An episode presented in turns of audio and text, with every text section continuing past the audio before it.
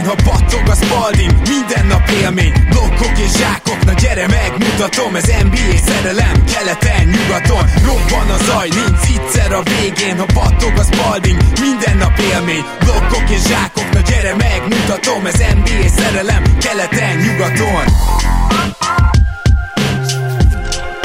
Éjjó! Szép jó napot kívánunk mindenkinek, ez itt a Rep City keleten-nyugaton podcast, és mint mindig most is a mikrofonok mögött Rédai Gábor és Zukály Zoltán. Szia Zoli! Szia Gábor, sziasztok, nagyon örülök, hogy itt lehetek. Azt hiszem izgi témánk lesz ma, de először is szeretnék hát két dolgot mondani. Az első az az, hogy a nyugaton promókóddal egy 2000 forint értékű illatosítót nyerhettek a Repcity-nél, vagy hát kaphattok, akkor, hogyha 5000 forint fölött vásároltak a honlapjukon, tehát a nyugaton promókódot kell mellé beírni. És másrészt pedig szeretnénk, hogyha a következő, még, még nem döntöttük el, hogy most hétfőn vagy jövő hétfőn, de hogyha a következő overreaction-höz érkeznének kérdések is, és éppen ezért, hogyha a kedvenc csapatoddal kapcsolatban van kérdésed, akkor arra kérlek, kedves hallgató, akár Facebookon, akár Patreonon, bármilyen csatornán érj el minket, és írj nekünk. Ma pedig igazából fiatal csapatokkal fogunk foglalkozni, de, de nem az overreaction-nek a menetében, hanem egészen máshogy. Arra vagyunk kíváncsiak, hogy azok a gárdák, akiknek most van egy fiatal tehetségük, akik köré már lehet építkezni, hogy lehetnek bajnokok. És Zoli azt hiszem elég könnyen megállapodtunk abban, hogy van négy olyan csapat, nyilván négy olyan ember miatt, aki, aki kiemelkedik és külön kezelendő, és akit elsősorban át kell beszélnünk. Így van, akkor soroljuk is fel ezt a négy csapatot. Az egyik természetesen, hadd kezdjem így a Dallas Mavericks, a másik ilyen fiatal gárda, az Atlanta Hawks, a harmadik a Memphis Memphis Grizzlies, a negyedik pedig ugye a New Orleans Pelicans. Így van. Nyilván ugye itt adott négy olyan játékos, akiből igazából meglepődnénk, ha nem lenne franchise player. Tehát náluk azért nem botorság azzal számolni, hogy az az egy adott vezér, az, az bizony franchise player lesz, és mondjuk legalább top 15 játékos a ligában. És hát, hogyha ezt megnézed, akkor végül is valamennyire elkezd adott lenni a, a franchise-oknak az útja, hogy mi kell a köré, a játékos köré. Nyilván első és másodéves játékosokról beszélünk, tehát az is kell mindehez, hogy, hogy bizonyos irányba ezek a játékosok azért fejlődjenek, hogy ne rekedjenek meg. Én azt javaslom, hogy kezdjük a dallas hiszen a Dallas tart legelőrébb az építkezésben a felsorolt csapatok közül. Azt hiszem, hogy itt a Doncic, Porzingis duon kívül nagyon sok mindent nem tudunk ilyen adottnak tekinteni a jövőre, nem? Vagy, vagy van olyan piece most szerinted Dallasban, aki mindenképpen ott lesz majd a jövő akár bajnok csapatában? Szerintem azért van, hiszen meg kell nézni azért, hogy, hogy Maxi például kapott egy, egy négy éves szerződést, ami azt jelenti, hogy még a 2022-23-as csapatban is ott lesz 10 millió alatti összegért. Én őt mindenféleképpen kiemelném, mint egy potenciálisan olyan piece, aki, aki ott lehet már a nagy sikereknél is, hiszen azért három teljes szezonnal későbbre már én azt gondolom, hogy jósoljuk a Mavericks-et. Ha nem is feltétlenül a bajnoki címen, nyilván az nagyon sok minden kell, de, de legalábbis a contenderek közé. Igen, tehát és... nyilván itt az a célunk, hogy hogy jut el contenderig a, a csapat természetesen. Így van, így van, természetesen. Lehet, hogy szettet is akkor ide venném, mert neki is egyébként ugyanígy négy éves szerződése van, gyakorlatilag a 2022-23-as szezon végéig. Ráadásul teljesen adott ez a szerződés. Nyilván, hogyha lenne esélyünk nagy harra, akár a, akár a 21-es, akár mondjuk a 22-es nyári átigazolási piacon, akkor, akkor természetesen meg lehetne válni tőlük, vagy, vagy lehet, hogy meg is válnánk tőlük, valamelyik őjüktől, vagy mindkettőjüktől. De, de én őket azért mindenképpen ide venném, hogyha arról beszélgetünk, hogy mondjuk a 2022-23-as szezonban milyen fontos játék játékosok lehetnek ott, nyilván Luka és Képi mellett, akik ugye adottak. Na akkor tegyük fel azt a kérdést, hogy kell-e ide még egy nagy hal? Ugye elvileg Doncsicson látjuk azt, hogy naprendszerjátékos, a naprendszerjátékosokról pedig az elmúlt években láttuk, hogy egy sztárocskát még elbírnak maguk mellé, hogyha többet raksz, akkor általában az nem működik túl jól. Nyilván, hogyha nagyon-nagyon jó kiegészítő skillsetű sztárjátékos találsz, Clay thompson meg Chris Middletonokat, tehát oké, okay, vannak ilyen speciális esetek, de akkor kell, kell ide egy harmadik ilyen, ilyen nagy játékos, vagy kettejük köré lehet látni azt, hogy milyen specifikus dolgokat kell rakni ahhoz, hogy mondjuk egy, egy kezdő az működjön? Ez nagyon jó kérdés, és az egyszerű válasz rá az, hogy nem tudjuk jelen pillanatban. Sokan gondolják úgy, hogy, hogy egy Draymond Green-szerű típusú játékos kell majd kép és Luka mellé ahhoz, hogy igazán felérjünk a csúcsra, vagy, vagy mondjuk a, odaérjünk a hegy aljába, ami ugye egy konferencia döntő, esetleges döntő. Mondjuk a döntő az már ugye azt jelenti, hogy ott vagy nem tudom hányadik alaptáborba, és az utolsó csúcstámadást kell, igen, ha, már, igen. ha már ennél az analógiánál vagyunk. Én azt gondolom, hogy valószínűleg igen, már nem vagyok ebben annyira biztos, mint akár a szezon előtt voltam, vagy, vagy, vagy a tavalyi év közepénél, amikor ugye cseréltünk képiért. Inkább olyan 60-40 állásponton vagyok most. Valószínűleg kell majd még egy játékos, illetve az is érdekes kérdés, hogy ki kell használni azt, ugye Cubant ismerve, ki kell használni ezt az utolsó pillanatot majd, amikor még ugye Lukának újon szerződése van, és a Sixershez hasonlóan ugye oda vinni minden áron nagy pénzért valakit, aztán meglátjuk, hogy, hogy mi lesz.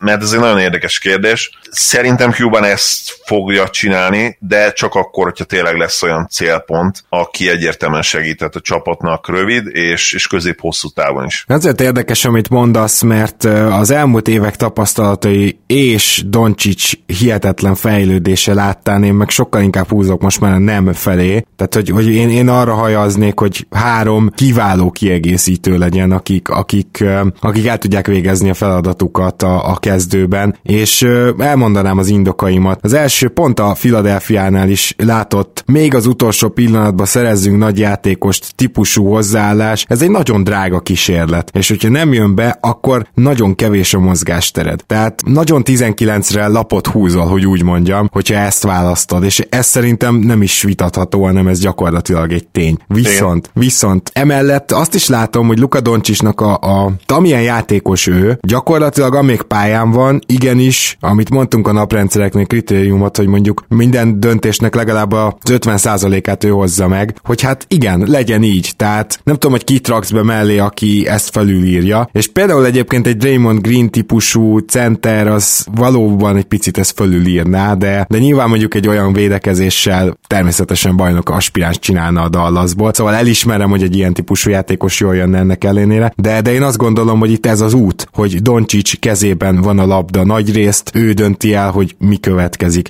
És ha ez így van, akkor szerintem semmiképpen nem hoznék oda olyan játékost, akinek a, a, akár az egója, akár a, hogy is mondjam, tehetsége többre predestinálja annál, mint hogy Doncsics kiegészítője legyen. Úgyhogy én, meg ezen az út vonalon vagyok, amint te csak 40%-ig. Igen, ugye ez két, két különböző téma volt azért, tehát a, az, hogy, hogy kell egy olyan típusú játékos, akiről ugye beszéltünk, ez a, ez a Draymond prototípus, azt nálam nem feltétlenül ugyanaz a téma, mint az, hogy hozunk-e majd valakit, mert ha hozunk is valakit, nem biztos, hogy ilyen játékos tudunk hozni, sőt, tehát sokkal valószínűbb az, hogy nem, mint az, hogy igen. Itt inkább arra gondoltam, hogy Cubanból kivett ugye ez a régi, hát költekező énje, és, és valakit meg ugye odavinni. De nyilván abban teljesen igazad van, hogy amit a Mavericks csinál az elmúlt években, nem mondtad ki, de, de mondjuk ki, az egy elég okos építkezés, és most jelen pillanatban nagyon jó fizetéssel vannak ott kiváló roleplayerek, tehát amit Max és Seth idén csinálnak, és, és főleg ugye Seth az utóbbi időben, az egészen hihetetlen ezért a pénzért, és ráadásul mind a ketten azért még bőven 30 alatt vannak, 27 évesek mind a ketten, ha nem tévedek, lehet, hogy most már 28-at Seth betöltötte, meg Max is közel lehet hozzá, de, de még biztos, hogy a legjobb éveik jönnek, úgyhogy ezért is mondtam azt, hogy ők ott lehetnek, mint pazzodarabkák. Az azért egyértelmű, hogy mint fő harmadik számú kirakós darab egyikük sem fog szerepelni majd, és, és ezt már ugye el lehet engedni, de ez nem is feltétlenül probléma. Na jó, de hmm. akkor mondjuk azt nézzük meg, hogy ők ott lehetnek-e mondjuk a contender csapat kezdőjében szerinted? Maxi mindenképp, szerintem ez nem is lehet kérdés jelen pillanatban. Seth pedig, hát ugye jelen pillanatban kezd, és, és elég jól hasítunk azért vele, ami ugye a támadó játékot illeti. Nyilván ott már azért kell abban is gondolkodnod, hogy milyen playoff meccsopok jöhetnek, tehát nem valószínű minden meccsabban kezdő lenne, de, de mint fő rotáció játékos egyértelműen, ő is, Maxi pedig szerintem nem kérdés és hogy ott lehet a kezdőben. Maxon gyakorlatilag nincsen gyenge pontja, úgy igazán, hogyha a roleplayer értékeket nézzük. Minden, minden csinál egy elég magas szinten, és, és benne abszolút bízom hosszú távon is ebből a szempontból. Még egyébként van egy, egy szenárió, amiről beszélnünk kell, ha egy igazán nagy szupersztár elérhetővé válik, akkor természetesen megpróbálsz mindent. Tehát például, hogyha Jannis nem írja alá Supermaxot, és korlátozás nélkül is szabad ügynök lesz 2021 nyarán, akkor megpróbálsz mindent. Független attól, hogy azt gondolod, hogy nem biztos, hogy a legtökéletesebb fitek Lukával, teljesen lényegtelen, mindent bedobsz és megpróbálod eladni a, Euro Free ötleted, de, de valószínűleg ugyanez a helyzet egyébként Oladipóval is, bár az már talán nem ennyire egyértelmű, vagy nem, nem ennyire teljesen egyértelmű, de, de azért ott is valószínűleg megpróbálnánk mindent, hogy oda, oda vigyük őt is. Mhm. Na most akkor, ha feltételezzük azt, hogy mondjuk nagy, ilyen nagy név már nem jön össze, mert ö, szerintem állt messze a valóságtól, ha azt mondom, hogy, hogy nem, nem feltétlenül esélyes már. És, és hogyha... Nézd, hogyha, hogyha Janis le akar lépni, akkor szerintem vagy a raptors vagy a Mavericksbe megy. Tehát ezt, ezt én most abszolút így gondolom. A kiszivárgó hírek alapján, illetve ugye bolgonokodva, amit tudunk, hogyha, hogyha lelép, szerintem ez a két verzió jöhet szóba. Tehát nyilván a legvalószínűbb az, hogy marad, de, de ha kiderül, hogy nem írja alá a Supermaxot, szerintem reális esélye van a Mavericksnek is, és egyébként a Raptorsodnak is arra, hogy legezolja őt. Hát igen, ugye ott az Ujiri Connection, az abban sokan bíznak a Raptorsnál. Na de, hogyha, hogyha van is esély erre, akkor is talán, hogyha építkezést nézünk, akkor mégiscsak azt kell megvizsgálnunk, hogy ha ez lesz a két fő darabkád, és mondjuk Kleber lesz a kiegészítő, az egyik a magas poszton, akkor ugye gyakorlatilag az mondhatjuk, hogy az egyes, kettes, vagy kettes, hármas, attól függ Doncsicsot hova teszed, posztokon van, van hiány, és, és az a kérdés, hogy mi kell oda, és egyáltalán ehhez a setuphoz milyen szükségletek vannak, és én erre akarok most rátérni, mert hogyha ezt kiegészítő játékosokkal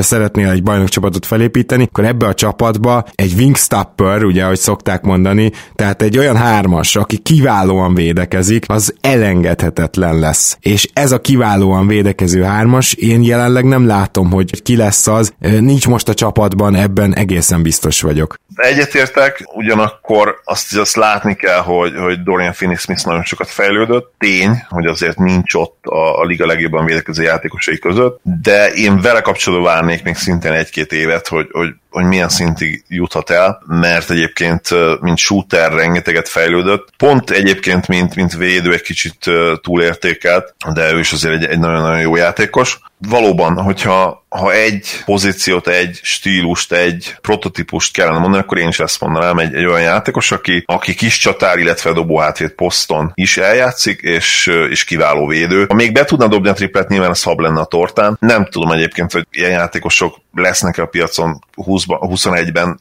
nagy valószínűséggel nem. Azért egy-kettő biztosan lesz, illetve ilyenkor van az, hogy a, a nagyon szerencsés franchise-ok, meg a nagyon jó GM-ek ugye aranyat tudnak találni. Tehát mondjuk... Most, te... most büszkélkedsz?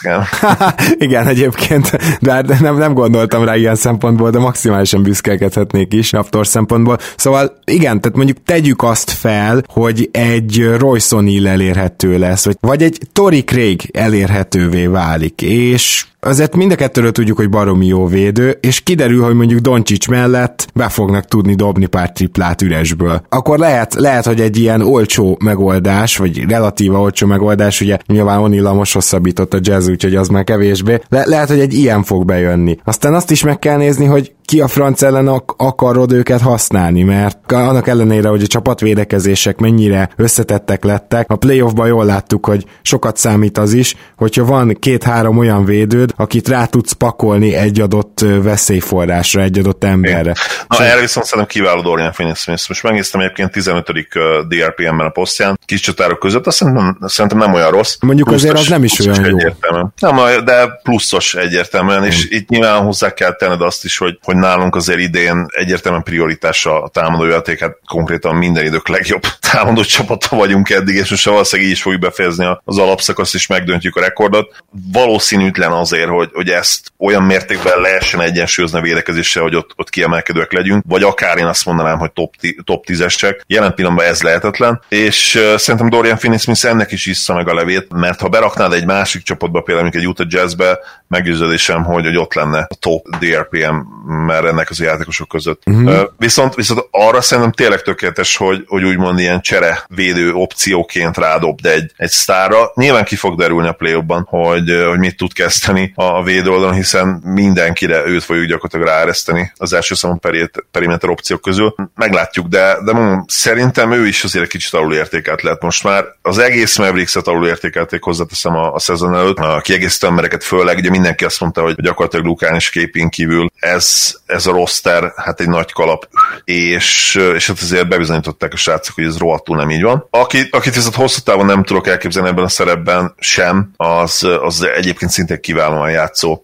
Tim Hardaway Jr. Hát igen, tehát mondjuk Tim Hardaway Jr.-nak az off-the-ball játéka az idénre hatalmasat fejlődött, és ez szerintem ez az, ami igazán ö, ö, ö, ilyen, ilyen pozitív vibrációt okoz itt az NBA-n belül, de ettől függetlenül ő akár... Meg, meg a Knicks fanokat ugye... Hát igen, kicsit csak Lizza, így van. Hát, hát ő, ő, tényleg az utolsó ilyen érv volt a cserével, szerintem, hogy oké, okay, de átvettétek TJ-t, aki a liga legrosszabb játékosa, és ehhez képest a csáv 40 a triplázik idén. Egyébként hozzáteszem, hogy valamennyit javult védekezésben is, nyilván nem olyan nagyon sokat, de, de jobban védekezik, mint az eddigi években, és támadásban pedig egészen elképesztő, pozitív öltözői jelenlét, úgyhogy tényleg hát ő, ő sem menti meg ezt a cserét a Nix fanok számára. Hát nem, viszont ez a kérdés igazából, hogy most akkor, ha egy Matis Tájból kerülne valahogy mondjuk oda, egy, egy ilyen szintű védő, akkor Tim Hardaway Jr. kezdene, és hát meggyőződésem, hogy nem nem, tehát hogy... Nem, nem, igen, hát akkor nyilván... Fel kell nyilván adni még akár a... Hát, igen. igen, csak azt akarom mondani, hogy fel kell adni még akár ezt a historikusan jó támadást is azért, hogy contender legyél, mert az top 10-es védekezés nélkül nem fog menni. Lehetséges, igen, bár ugye volt, volt rá példa, aki ezt megoldotta, például ugye a Lakers 2000-es évek elején, ráadásul egy olyan érában, ahol szerintem fontosabb volt a védekezés, mint ma. Igen. Nem lehetetlen, de nyilván nehéz. Igen. Illetve az, az a csapat is nyilván jobb volt igazából annál, mint amennyit mutatott az alapszakaszban, védekezésben. Igen, abba egyetértek, hogy ilyen top 10 környékén kell lenned, és attól azért még jelen például messze vagyunk, viszont nem olyan nagyon messze, és nem lehetetlen szerintem, hogy egy nap, egy nap odaérjünk. Ugye képi személyében egy nagyon-nagyon jó piece van, már most a, a rosteren, aki köré gyakorlatilag hosszú távon is tudsz védekezést építeni. Egyszerűen periméter védekezést kell jobban rendbe rakni, de meggyőződésem egyébként, hogy már jövőre jobbak leszünk védekezésben, hogyha nem történik semmilyen roster változás akkor is. Akkor is értem. Jó, egy utolsó gondolat, hogy én hosszú távon azt látom, hogy Kristaps Sportsingis, hogyha egészséges marad, akkor, és ezért Gedei TV-vel beszéltünk erről, hogy, hogy egyébként elképesztő zóna védekezéseket lehetne körülötte csinálni. És, Ó, is idegesíts a zónával. M- melyik mérkőzés volt elő két, két hete körülbelül a igen, Hawks ellen, amikor, amikor nem játszott egyébként azt hiszem Képi és, és Lukas sem, a Hawks a liga egyik legrosszabb triplázó csapata. Mi, mi nagyon jól tudjuk a zónát játszani, és egyszer nem dobta be Carlisle azon a mérkőzésen, tehát egyszer nem értem, hogy, hogy miért nem. Oké, okay, nyilván itt az indok az, hogy, hogy a zóna az egy ilyen gimmick még mindig, és helyel közzel dobják be, úgy, úgynevezett change of pace taktikaként edzők, de akkor is basszus azon a meccsen nagyon hiányzott volna, és, és meg is nyerhetik volna egyébként azt a meccset. Valami, valami olyasmit állapítsunk meg, hogy szerinted csak a, az inside growthból, ugye a saját belső növekedéséből bajnokesélyes lehet-e a Dallas? Szerintem mindenképp, és azt gondolom, hogy ez nem is kérdés, hogy lehetséges ez, nyilván a nehezebb út, de egy ilyen duóval, mint ami nekünk van most, ami akár tényleg realisztikusan már jövőre akár liga, liga legjobb duója lehet, amennyiben képít tartja ezt a formát és egészséges, szerintem mindenképpen lehetséges. Nyilván most azért azt gondoljuk, hogy kell majd egy, egy-kettő olyan típusú játékos, amit, amit leírtunk most a Mavericks beszélgetés alatt. Én azzal egyetértek, hogy kell ez az egy-két játékos, hogy, hogy csak ez a csapat belső növekedésből bajnok esélyes lehet-e, ott, ott az nekem kicsit ilyen Denver szindróma lenne, hogy a Denver még mindig nem bajnok esélyes, pedig volt belső nö- növekedés. Persze ott meg már rögtön elhozza az ember, hogy Murraynél viszont nem volt meg az a kellő belső növekedés egyelőre. Hát de... meg, meg a még mindig el, mindig el nem értek hiszen tavaly a Denver konkrétan a liga legfiatalabb csapata volt átlag életkorban, tehát ez a még mindig ez Jó, igen, ez, ez erősebben egyetértek veled, igen. De én csak azt mondom, hogy ha a Denvernél minden így marad, akkor én nem látom, hogy feltétlenül bajnok esélyesebbek lennének, mint most. Főleg, hogy ugye Millsap öregszik, stb. És hogy a, a Dallasnál is kicsit úgy érzem, hogy hogyha minden így marad, akkor ennél feljebb tudnak lépni, de az még nem contender státusz talán. Úgyhogy én, én erőltetném azt a legalább egy védekező embert. Szerintem, szerintem az az egy kirakós van, ami mindenképpen hiányzik majd a bajnoki címet. Aztán kíváncsian figyelem majd Dorian Finney-Smith-t, hogy, hogy meg tudja változtatni bennem ezt, mert mondtad, hogy figyeljük a playoffban, egyetértek veled. Igen, mert ugye azt én sem gondolom egyébként, hogy Dorian Finney-Smith lesz a megoldás, de azt gondolom, hogy egy picit alul értékelt. Tehát vele hosszú távú piszként is számoltuk, akár ugye nagyon keveset keres, 4 millát, de, de egyetértek, hogy valószínűbb az, hogy, hogy kell majd ez a, ez a típusú játékos, akiről beszéltünk. Menjünk akkor át New Orleansba, ahol Zion Williamson egy olyan különleges skillsettel rendelkezik, ami szinte egy egész csapatot köré diktál. De azért a New Orleans ugye nem egy teljesen, hogy is mondjam, csak nullára lebontott gárda, sőt, nagyon nem. Ahhoz képest alul is teljesítenek, amit vártunk tőlük. Azért ez egy kifejezetten mély csapat, már vannak ott fiatalok, tehát szerintem érdemes abból kiindulni, hogy a jövő New Orleans-i bajnok csapatából jelenleg ki van a keretben szerinted? Hú, ez nem, nagyon érdekes kérdés. Olyannyira nem lecsupaszított csapat, hogy szerintem, ha a fiatal magok mélységét nézzük, a Hawksnál a első helyen van, a Grizzlies második helyen, és a Pelicans ott van szorosan ezzel a két gárdával. Még egyszer, hogyha a mélységet nézzünk, mert nyilván, hogyha a, a top talentet nézzük, akkor azért nagyon erősen megváltozik a kép. Még akkor is ott vannak ezek a csapatok az élmezőben, de akkor nyilván bejön egy, akár egy Bucks is, akár a, a Nuggets, vagy ugye az én Mavericks-en. Visszakanyarodva a válaszra szerintem nyilván Zion mindenképpen, szerintem mellette ott van Lonzo is, nekem nagyon-nagyon tetszik, amit idén csinált ma éjjel, olyan sharpshooter teljesítményt leadott a, a mavericks hogy hihetetlen bedobott 7 triplát 10 kísérletbe. Meg hát, és... alapból főleg azt tetszik szerintem mindkettőnek, amit az elmúlt egy hónapban látunk tőle, mert azért a szezon kezdet az nem így nézett ki. Uh, igen, bár a triplázás nem volt olyan rossz. Lehet, hogy a szezon legelején konkrétan nem, de mert ugye az elmúlt hetekben is azért 35% felett volt, mielőtt jött ez a, ez a hard shooting stick, és nyilván neki nagyon sokat segít ugye Zion jelenléte. Pont Ogádi Laci barátunk rakott két cikket erről ma, hogy amiatt a Zion van, azóta Alonso gyakorlatilag jelen, meg Steph Curry hibrid teljesítmény nyújt. Lonzo szerintem mindenképpen ott van, benne még mindig nagyon komoly potenciált látok, 22 éves, nagyon idegesít, hogy nem tud büntetőt dobni, de hozzá kell tenni, ott is rengeteget fejlődött. Az, ez rengeteg fejlődés, ez 18 58%-os hatékonyság növekedés, ami ugye még mindig egy borzasztó 58%-ot eredményez, de csak fejlődött basszus, és még, még tud majd, én biztos vagyok benne, hogy még tud majd a jövőben is. Igen, meg azért, a, bocsánat, csak annyit tennék hozzá, hogy viszont az, hogy ő azért tud támadást is szervezni, az rohadt fontos lehet a jövőben, mert most, hogyha megnézed azt, hogy mi alapján válogatott ki, aki már ott van, akkor nyilván az alapján, hogy, hogy Zion mellé ki kell, ki illik, és Zion mellé egészen biztosan kell irányító. Tehát azt te sem Igen. látod, hogy ő lesz a naprendszer középpontja, ugye? Tehát nem, nem lesz, nem, nem, nem lesz nem. egy LeBron típusú játék nem, Zionban nincs ez benne. Nagyon jó playmaker lesz, még azt is mondanám, hogy alul értéket ahhoz képest, amit ugye középiskolában is, a, és az egyetemi szezon alatt predestináltak. Négy-öt asszisztos szezonjai lesznek, ebben biztos vagyok, de, de nem lesz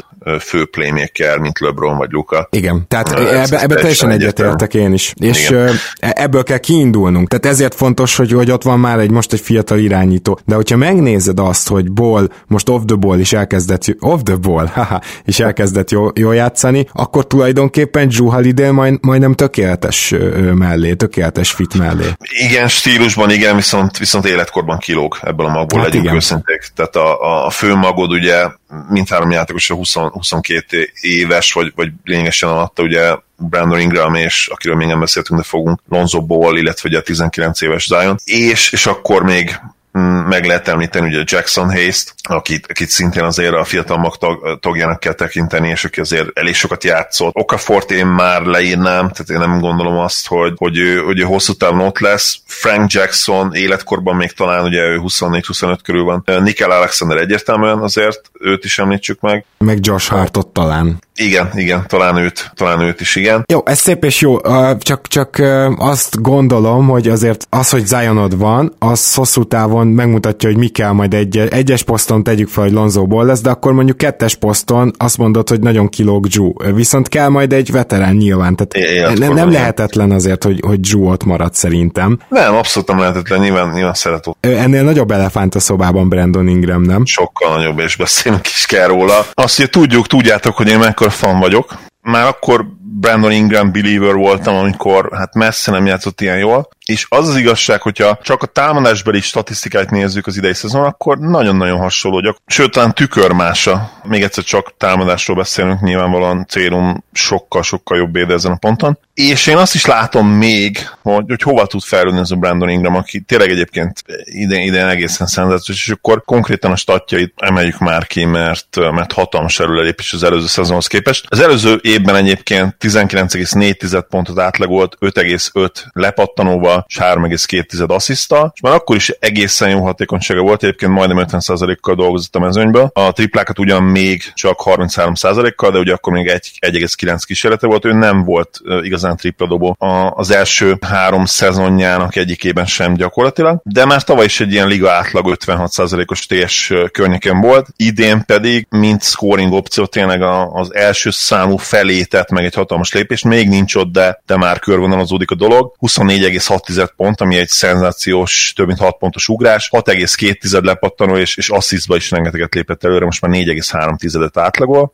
Emellett egész korrekt a 3,1 eladott labda, az képest, hogy milyen usage rate van, és 60%-os TS, ami talán ennél is fontosabb. Nyilvánvalóan az annak is köszönhető, hogy, hogy 6 tripla feletti vállalása van egy meccsen, és majdnem 40%-ot, 40%-et értékesíti. Elit büntetőző is lett, ami nála hatalmas meglepetés. Talán még a triplázásnál is nagyon meglepetés egyébként, mert hát nem, hogy a 70%-ot nem ért el egyik korábbi szezonjában sem, de nem volt közel hozzá. 67% előtte 68%, újonc évben 62%, ami egyenesen pocsék, és már olyan hangok felmerültek, hogy ezt a gyereket hasonlítottuk Duranthoz. És akkor ehhez képest idén hatszor áll oda a vonalra, és 86%-kal dobja őket, ami tényleg neki, én még azt is mondhatnám, hogy, hogy lehet, hogy tartatatlan is, és jövőre itt azért visszaesés lesz. Nem tudom, hogy hogyan tudott ennyit fejlődni, mint, mint shooter ez a, ez a gyerek, de, de nagyon nehéz döntés elé kényszeríti most a pelicans vagy lehet, hogy annyira jó támadásban, hogy nem is olyan nagyon nehéz ez a döntés, csak mi gondoljuk úgy. Hát igen, mert ugye a, te is a szavaiddal azért jelezted azt, hogy ha csak támadásban néznénk, akkor nem lenne gond. És azért nem lenne gond, mert ez a srác képes lehet off the ball is játszani. Ekkora tripla vállalás mellett ilyen százalékot hoz, akkor nem jelenthet az sem problémát, hogyha alapvetően a Ball és Williamson, vagy a Drew és Williamson pick and roll-okra, illetve bepasszokra épül fel a játék, és neki gyakrabban kell esetleg kiállni a sarokba. Tehát akkor tegyük fel, hogy támadásban ez összeilleszthető. De nyilván azért fogalmaztál így, mert azt látjuk, hogy ez védekezésben abszolút nem összeilleszthető, és sajnos Ingram kifejezetten rossz védő, és, és nyilván itt fel kell tennünk magunknak a kérdést, hogy ugyan oké, okay, de mint támadás első számú opció, hogy nem lehet, hogyha kevesebbet lesz használva elől, akkor jobb védővé válik. Érdekes, mert, mert mondtuk már rá azt, hogy van benne védekező potenciál, és például tavalyi lakers jó két hónapjában védekezésben is jó volt, úgyhogy nem tudok erre válaszolni, de az biztos, hogy Zion belátható időn belül azért nem lesz még közepes védő sem. És nagyon érdekes kérdés az, hogy egy Ingram Zion 3-as, 4-es kombi, kombóval lehet-e védekezni, mert, mert szerintem ez valójában a nagy kérdés, amit feltesz majd Ingram a franchise-nak. Én itt optimista vagyok abszolút hosszú távon. Zion ugye az egyetemen kifejezetten jó védő volt, ez még nem igazán nyelvtan vagy transzlálódik az első évben az, az NBA-ben, de szerintem később fog, és én Ingramban is egyébként bízom, mint védő. Jelen pillanatban ilyen mínusz 0,3 tizedes DRPM-je van, ami azért nem annyira tragikus, még nem is jó, hogy idézzük a Csernobylt, ugye nem jó, de nem is tragikus.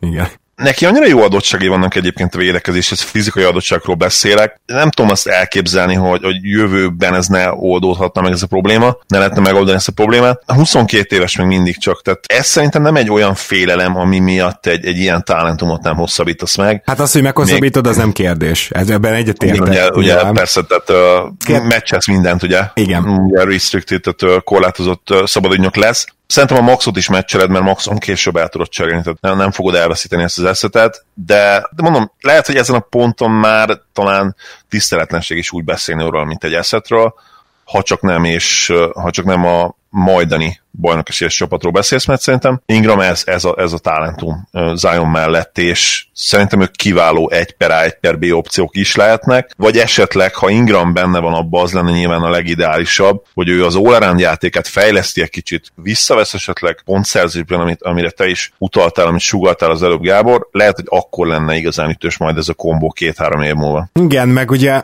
nekem még az a problémám ezzel a kombóval, hogy nem biztos, hogy látom támadásban sem a dolgokat, el tudom képzelni, de azért mind a kettejük igazából secondary ball handler, és az is lesz valószínűleg a karrierje végéig. És hogyha ez igaz, ezért is kell hozzájuk egy irányító, de az van, tehát ezzel nincsen gond, csak azt mondom, hogy picit lehet, hogy a végére már kevés lesz a labda, hogyha ez így érthető. Ez nem olyan veszély, ami miatt most kétségbe kell esni, vagy ilyesmi. Majd meglátjuk kategóriájú veszély, de azért szerettem volna megemlíteni. És akkor itt pedig eljutunk egy komplex kérdéskörhöz, hogy Zion hosszú távon vajon center lesz-e? Mert hogyha nem, akkor valószínűleg kell szerezni mellé egy Miles Turner-szerű centert, aki ki tudja húzni a pályát támadásban, aki megnyitja a festéket támadásban Zionnak, védekezésben ugyanakkor viszont egy jó légvédelmet biztosít hátul. Hogyha viszont Zion center lesz, akkor teljesen más típusú játékos kell mellé négyesbe, mondjuk egy Jonathan Isaac, aki mindent tud gyakorlatilag védekezésben,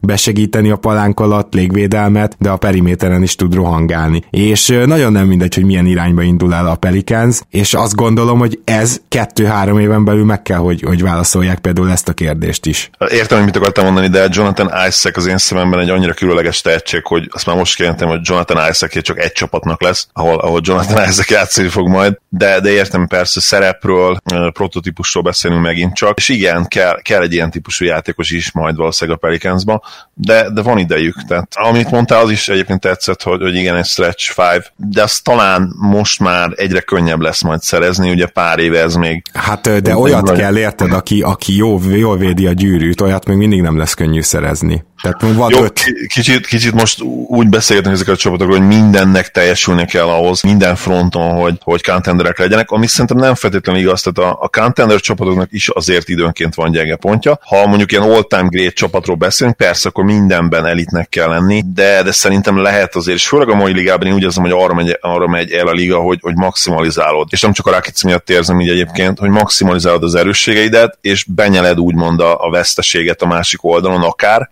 és szerintem meglepő, meglepően sikeres lesz ez a következő években ez a taktika, és, és nem feltétlenül kell majd akár, akár elit csapatnak lenned, uh-huh. vezetlen elit csapatnak lenned mindenben. Én azt hiszem ezzel egyet tudok érteni, csak külön hangsúlyoznám, hogy egyszerűen a felső posztokon még mindig olyan fontos a védekezés, hogy azt, azt nem tudod elhimiumizni. Mert most is látod a Pelicansnél, hogy két kiváló védő van egyes kettes poszton, de még cseré, még, még a cserepadról is jönnek be jó védők, hogyha hátra gondolok. Múr sem rossz, igaz, hogy sajnos elég sokat játszik hármas, de szóval, hogyha most mindezt végignézed, akkor szerintem arra jutsz, hogy itt is az élő bizonyíték az, hogy, hogy még egy Favors, aki elvileg jól védekezik, és, és vele egy kicsit jobbak is, szóval még egy Favors is kevés, tehát hogy nem lehet az, hogy mondjuk egy stretch five, aki nem tud védekezni, meg Ingram, meg Zion, hát ahhoz már olyan csillag együttállás kell, amit nem tudok elképzelni. Igen, itt viszont behoznék egy újabb topikot, amiről ugye nem feltétlenül beszéltünk a Mavericks kapcsán, mert nem kellett, ugye az edző kérdés. E, igen, a másik elefánt a szobában, pontosan. A, a másik elefánt, igen, tehát itt mindenképpen megemlíteném ezt is, és, és mielőtt komolyan belemegyünk abba, hogy milyen potenciál van, vagy nincs a Pelsznek a védő oldalon, azért be,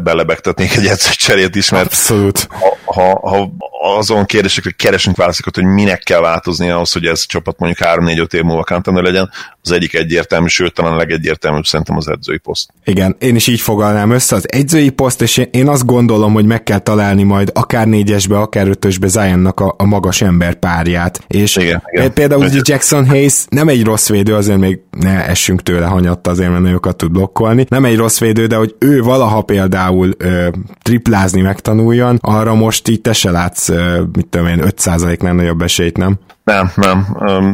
Valami, valaminek abból már kellene látszódnia, hogyha, hogyha megnézzük a, az egyetemi statjait, ugye 30 mérkőzésről beszélünk, tehát eléggé limitált, akkor a büntetőzés ez nem rossz, tehát ez 74 százalék, ott gondolhatnánk arra, hogy, hogy van potenciál benne, mint, mint shooter, de, de ugye a triplázás az gyakorlatilag nem, nem létező jelen pillanatban, nem, nem is nem vállalt még kísérleteket. Az egyetemen konkrétan nem volt tripla kísérlete, de nagyon fiatal, tehát meg, megnézem én egy, egy teremben, hogy ő mit tud nyújtani a tripla vonalon túra, és, és, és annak alapján ítélkezni erről, hogy, hogy tényleg hmm. mekkora esélye lehet, de jelen pillanatban én sem gondolom azt, hogy nagyon komoly esély lehet. Megnézem most egyébként az NBA-ben vállaltam el a triplát, ott én azért vállalt. Úgy tudom, vállalt, igen. Négy, négy kísérlete volt egész és egyet bedobott. Nagyobb, nagyon mintára van szükségünk ahhoz.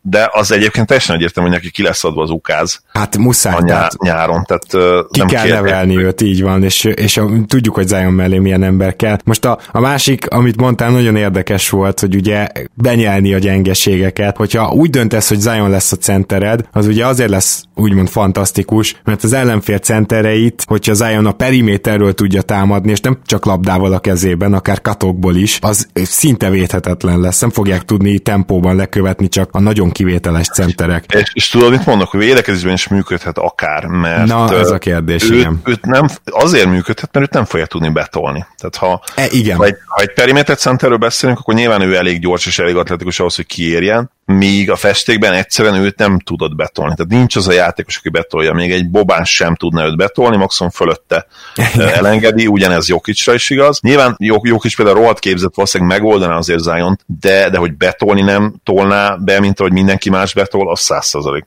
Igen, viszont, és ez is egy nagy viszont, azért a pick and roll-ok ligáját éljük, és jelen pillanatban, hogyha Zion center lenne, akkor az ellenfél csapata éjjel-nappal pick and rollozna ellene, és 0-24 szerezné a pontokat. És én ezért féltem, tehát hogy, hogyha ezt meg tudja tanulni Zion, akkor lehet center szerintem, mert hogyha nem, akkor, akkor gyakorlatilag olyan folyamatos fegyvert ad majd az ellenfelek kezébe a playoffban, amit nem fog tudni sehogy kiküszöbölni gyakorlatilag a, a csapata. Igen, illetve itt merül fel megint csak annak a fontossága, hogy legyen még egy olyan játékos, aki nincs a rosteron, ahogy a Mavericksnél mondtuk azt, hogy kell ez a prototipikus 3-as, 4-es védő, aki tud váltani. Nyilván itt is kellene egy Ingram és Zion mellé, vagy inkább közé, akivel el tudsz váltani mindent, és aki szét tudja robbantani akár a pick and roll-okat is. De hát a franc esemben mindenkinek szüksége van egy ilyen játékosra. Igen. És, és főleg az a baj a mai ligával, ha, ha már így innen, ilyen szemszögből nézik, hogy ma meg ennek a játékosnak olyannak is kellene, aki be tudja dobni viszont a triplát. Igen. És ez azért eléggé lecsökkenti a, a keresztmetszetet. Na jó, utolsó kérdésem, ha valamikor lenne bárhogy, most nem látjuk, hogy van, de bárhogy esélyed arra, hogy elcserélt Brandon Ingramet Jonathan Isaacre, megsugom, ez egy olyan csere, amit egyik franchise sem csinálna. Tehát, hogy ez a no-no csere, de hogy te ezt megtennéd a Pelicans helyében, és az Orlando helyében, azt is megkérdezem szívesen. Pelicans helyében csinálnám, Orlando helyében nem. Ami, ami fura lehet, főleg tőlem, tudjátok, hogy főleg a, a támadásért rajongok, illetve mit gondolok a mai ligáról, de Isaac annyira különleges talentum, aki szerintem alulértékelt támadásban, illetve ami a támadásbeli potenciáját illeti, mert én ott is nagyon komoly dolgokat látok tőle. Az tök egyértelműen soha nem lesz első számú opció, de egy brutálisan sokoldalú támadásban is sokoldalú második számú opció lehet majd szerintem, és ez Zion mellé ő gyakorlatilag uh tökéletes lenne. Tehát, tehát csak azt megnézni, hogy atletizmusban ez a két ember egyszerre fenn van a pályán. Az hihetetlen lenne, és, és azért Isaac már most egy game changer, egy játékot megváltoztató játékos védekezésben. A liga legjobb védője 20, 25 év alatt, ugye Jannis most már elmúlt 25, meggyőződésem, hogy a liga legjobb védője Isaac 25 éves életkor alatt. Igen, és nekem pont azért volt egy kicsit ilyen romantikus ez a csere, vagy nem is ez a jó szó, de úgy értem bele tudtam magam élni, tényleg. Hogy az Orlandóban meg megnézed, akkor nekik meg pont egy olyan periméter támadó játékos kellene, aki a triplát is bedobja, és ennél Ingramnél nincs is olyan sok jobb. Gyakorlatilag az ő védekezésük még Isaac nélkül is elég jó, és, és lehet, hogy elbírnák Ingramet is, még hogyha nem is védekezne annyira, viszont megérkezne az, ami hiányzik az orlandói támadó játékból. Az Orlandónak egy igazi rebuild kellene, és ez a legfőbb oka szerintem, hogy ma nem is beszélünk róluk. Hát igen, ő, ő róluk sem. viszont akikről beszélünk még, az a Memphis Grizzlies, és én az összes felsorolt csapat közül, hogyha azt mondod nekem, hogy van egy gárda, amelyik önerőből innen már nem igazol nagyon mást, vagy jelentősebb pízt, hanem teljesen belső fejlődésből bajnok lesz. Nem állítom, hogy a Memphisre ez a sorsvár, vagy ilyesmi, nem ezt jósolom, de hogy kinek van a legnagyobb esélye erre, szerintem a Memphis Grizzliesnek. Ezzel nem értek egyet, azért nem értek egyet, elmondtam milliószor, ugye sztárok nyernek ebben a ligában, és sokkal biztosabb vagyok abban, hogy Luka, Luka olyan kaliberű sztár lesz, tehát top 3-as játékos, mint abban, hogy... Ne, igen, hogy igen, igen, ez, persze, tehát, de, igen. de mélys, ha mélységet nézzük, nálam a Hawks mögött szorosan, ahogy mondtam, ott vannak, illetve az tény, hogy sokoldalúságban és feedben is nagyon jók. Feedben is nagyon jók, igen, és ez a trió egészen szenzációs lehet, hogyha nyilván elsősorban két játékosról kell jelen pillanatban beszélnünk, hogyha, hogyha Grizzlies fiatal magjáról beszélünk. Morant ugye a legelső a készületbe jut méret, labdakezelés, atletikusság, pontszerző képesség, és emellett passzolóként, playmakerként is kiváló. Igazából a recept összes alapanyaga megvan. Itt, itt nem kell tényleg a fűsz, bármilyen fűszert, ami nincs otthon vegetálva helyettesítened. Minden megvan ebben a gyerekbe ahhoz, hogy szupersztár legyen. Össze kell érnie, ki kell forni a dolognak. És akkor van ugye az a Jalen Jackson Junior, akiben nem, egy, nem ennyire egyértelmű, de csak a liga egyik legjobban triplázó magasa idén, így, így under the radar, fű alatt, ugye Towns is képi mellett, ami hatalmas előrelépés az előző szezonhoz képest, emlékezzetek rá, hogy picit tőle többet vártunk, mint Force Spacer már az első évében is. Igen. És oké, okay, nem jó pattanózó, ez valószínűleg minden probléma lesz, a nem jó az még ugye enyhe kifejezés, és nem is annyira jó védő jelenleg. Azt kell látni, hogy, hogy a Grizz új érájában már egy inkább a támadásra összpontosító csapat lesz, és abba a tervbe pedig ő egészen kiválóan beleillik, és, és egészen brutálisan jó fit.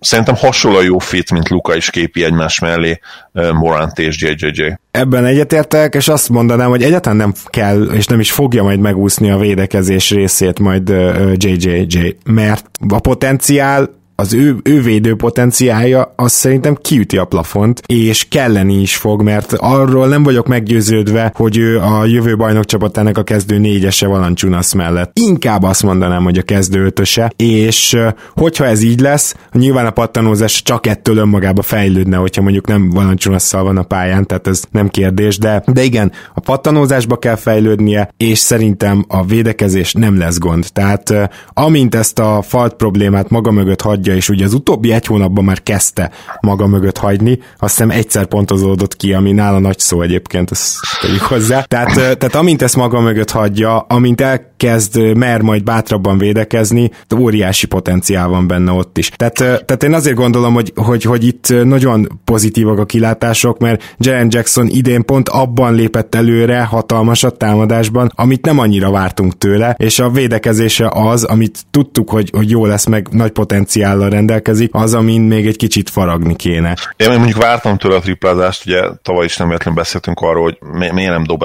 jobban ez a gyerek. A, bár emlékszem olyan is egyébként, amikor a dobó mozdulatát kicsit túlelemeztük, akkor meg ugye negatívabbak voltunk vele kapcsolatban, talán, mint, mint amennyire kellett volna, de egyébként idén szebben is néz ki kicsit a dobásra. Azt hiszem, hogy ez, ez teljesen egyértelmű volt, Igen. honnan fejlődni ebben is. Igen. És nem olyan rossz már most sem az alap, ami a védekezést illeti, ugye ilyen middle of the road csapat jelen pillanatban a Grizz ebből a szempontból 15-16. helyen van a defensive ratingben csapat szinten, ami, ami nagyon jó ahhoz képest, hogy egy egyik, lehet, hogy idén talán a liga legfiatalabb csapata, most ugye a cserék hiszem, igen. már. Igen, igen. És a többi piece közül én igazán egyébként Clarkban látok fantáziát, Grayson-t is szeretném ott vizionálni, de nyilván ő egy hatalmas kérdőjel, és ha most tippelnünk kéne, akkor inkább azt mondanánk, hogy nem. De, de Clarknak egyértelműen ott a helye, és, és én itt az elemzés alatt az ő vállaira helyezném a terhet. Ugye szinte egy idős brooks és én brooks megmondom, hogy kevesebbet is akarok beszélni, mert Clarkot sokkal fontosabb láncának tartom hosszú távon.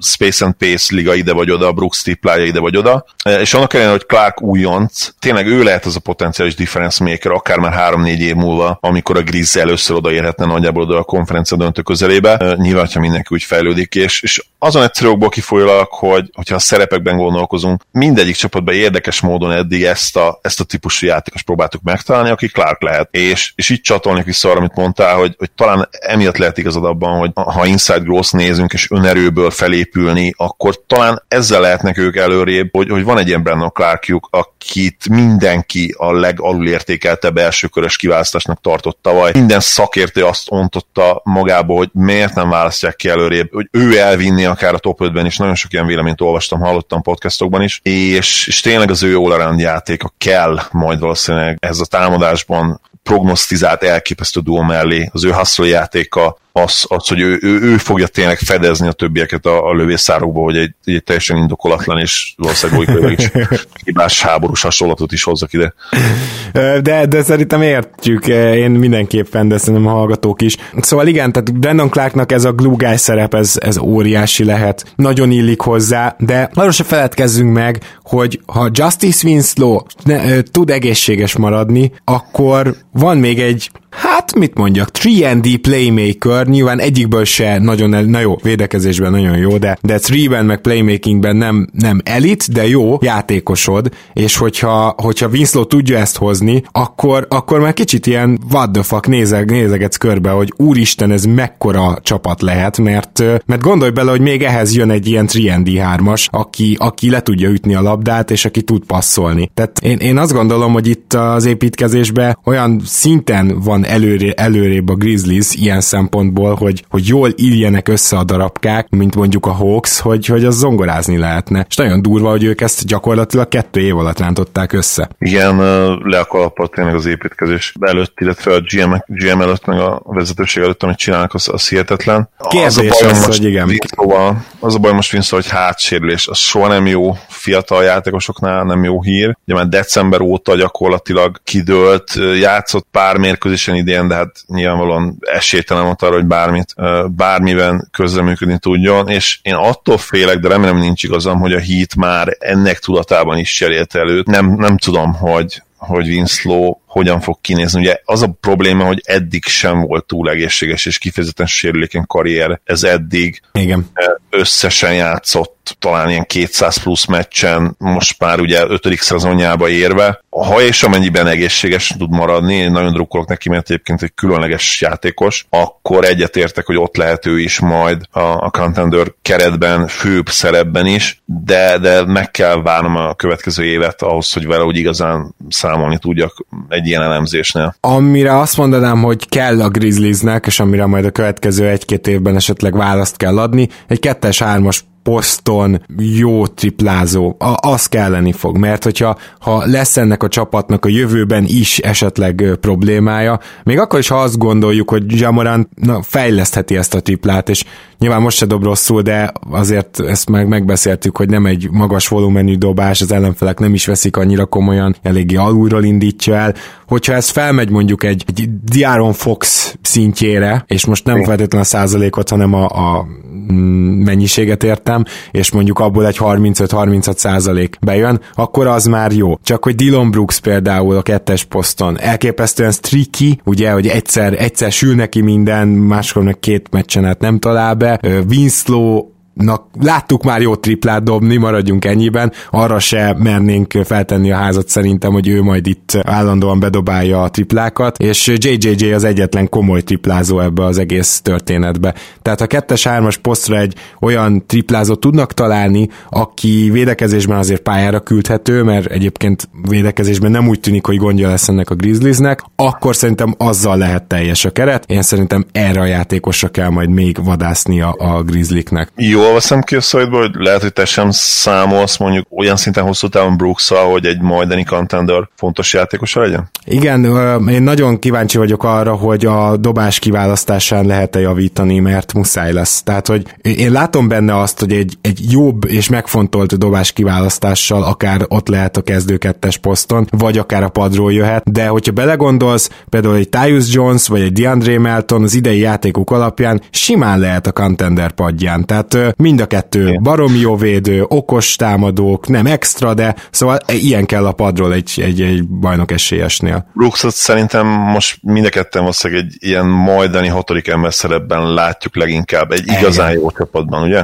Igen, igen, vagy pedig, vagy pedig még egyszer mondom, jó dobás kiválasztással egy negyedik, ötödik opció. Csak neki valószínűleg jobbat fog tenni az, hogyha a padról jön. A, de az meg egy baromi erős dolog lenne. Tehát Brooksnak például idén a védekezésétől egyszerűen teljesen el vagyok ájulva, amit tavaly nem volt elmondható. Csak, csak hogy mondjak egy ilyen kiegészítő dolgot róla, amiről nem sokan beszélnek. Szóval, szóval itt is igazából bizakodó vagyok, de egyetértek veled, a jelenlegi játékstílusa alapján inkább hatodik ember. Igen, egyébként tényleg kifejezetten jó védekezik idén. Ellenünk is, amellett, hogy, hogy triplából is nagyon jó meccset fogott ki, kifejezetten megnehezítette a, a starring dolgát is, ha vannak starring, ugye. Egy, egy biztos. Biztosan.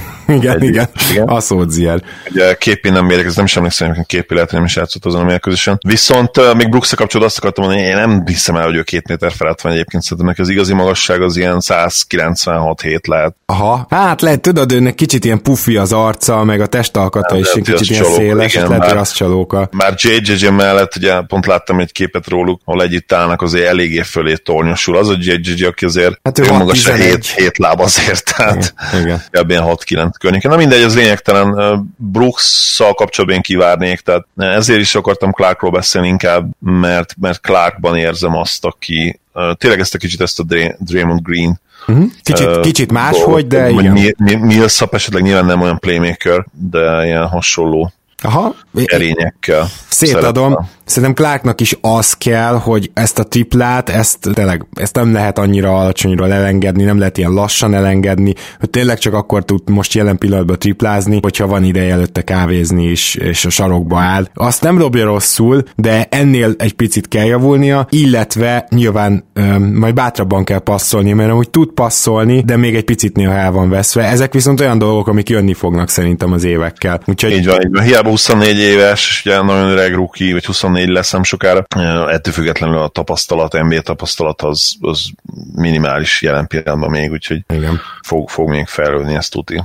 Szóval van okunk a bizakodásra. Megkérdeztem a, a Dallasnál, a New Orleansnál mondjuk nem annyira kérdeztem meg, de, de a New Orleansnál is akkor csak szaladjunk vissza egy picit. Szerinted ők következő három-négy évben reálisan contenderök lesznek? Uh, én azt mondom, hogy nem, de de 5-6 év múlva igen. Tehát szerintem az első kísérlet Zion köré építeni egy contendert az, az nem lesz sikeres. Igen, egyetértek. És, és a második, a második. körben, retool után ott, ott már valami történt majd, de, de közel lehetnek hozzá. Igazából a, a Drew Holiday kérdés foglalkoztat engem leginkább, hogy meg, meg nyilván az, hogy ugye be kell most uh, betonozni magad valamennyire cap, cap space-szel, mert Ingramnak nincs mese oda kell adni a 30 milliót. Aztán Bár egy évvel később egyébként Lonzóbolnak, mert nem 30 de neki is sokat, tehát hogy...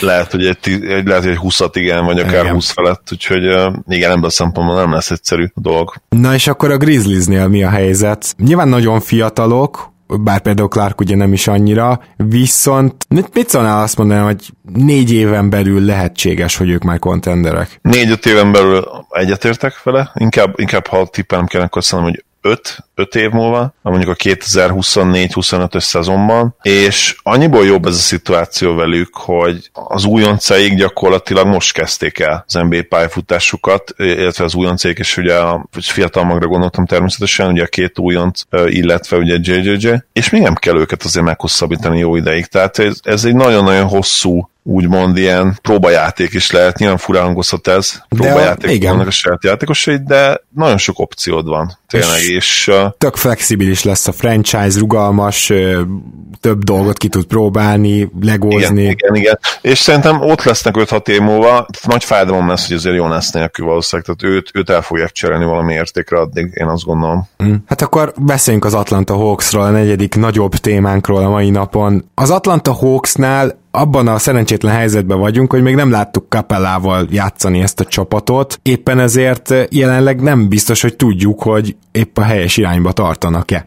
Igen, itt, itt már, vagy itt is, én azt gondolom, be van betonozva a fiatal mag. Van egy potenciális szupersztárod, van egy potenciálisan rohadt jó második számú opciód, viszont én pont emiatt kicsit aggódom is, mert ha megnézed Young és, és Collins statjait az idei szezonra, a hatékonyságukat, akkor hogy a fenébe lehetnek ilyen rosszak? Tehát oké, okay, ilyenkor jön ugye mindig a válasz, hogy borzasztó fiatal a keret, és, és borzasztó rosszul játszottak. A fiatalok közül nagyon sokan, ami rendben van, meg ugye mondod azt, hogy ugye Collins nem volt elérhető nagyon sok ideig, és hogy mostanában jobban játszanak, ez mindig az, mindig az, de ettől függetlenül is jobbnak kell lennünk annál, mint, mint ahol most vannak, ha csak Young és Collins szezon startjéból indulok ki. És amióta együtt, amióta játszik, ugye Collins visszatért, és, és Younggal együtt vannak fent a pályán, az sem feltétlenül, ha jól emlékszem, de javítsatok ki tévedek majd, az sem feltétlenül liga elit net rating. Azért, ami megint csak rendben van, nagyon fiatalok, de, de itt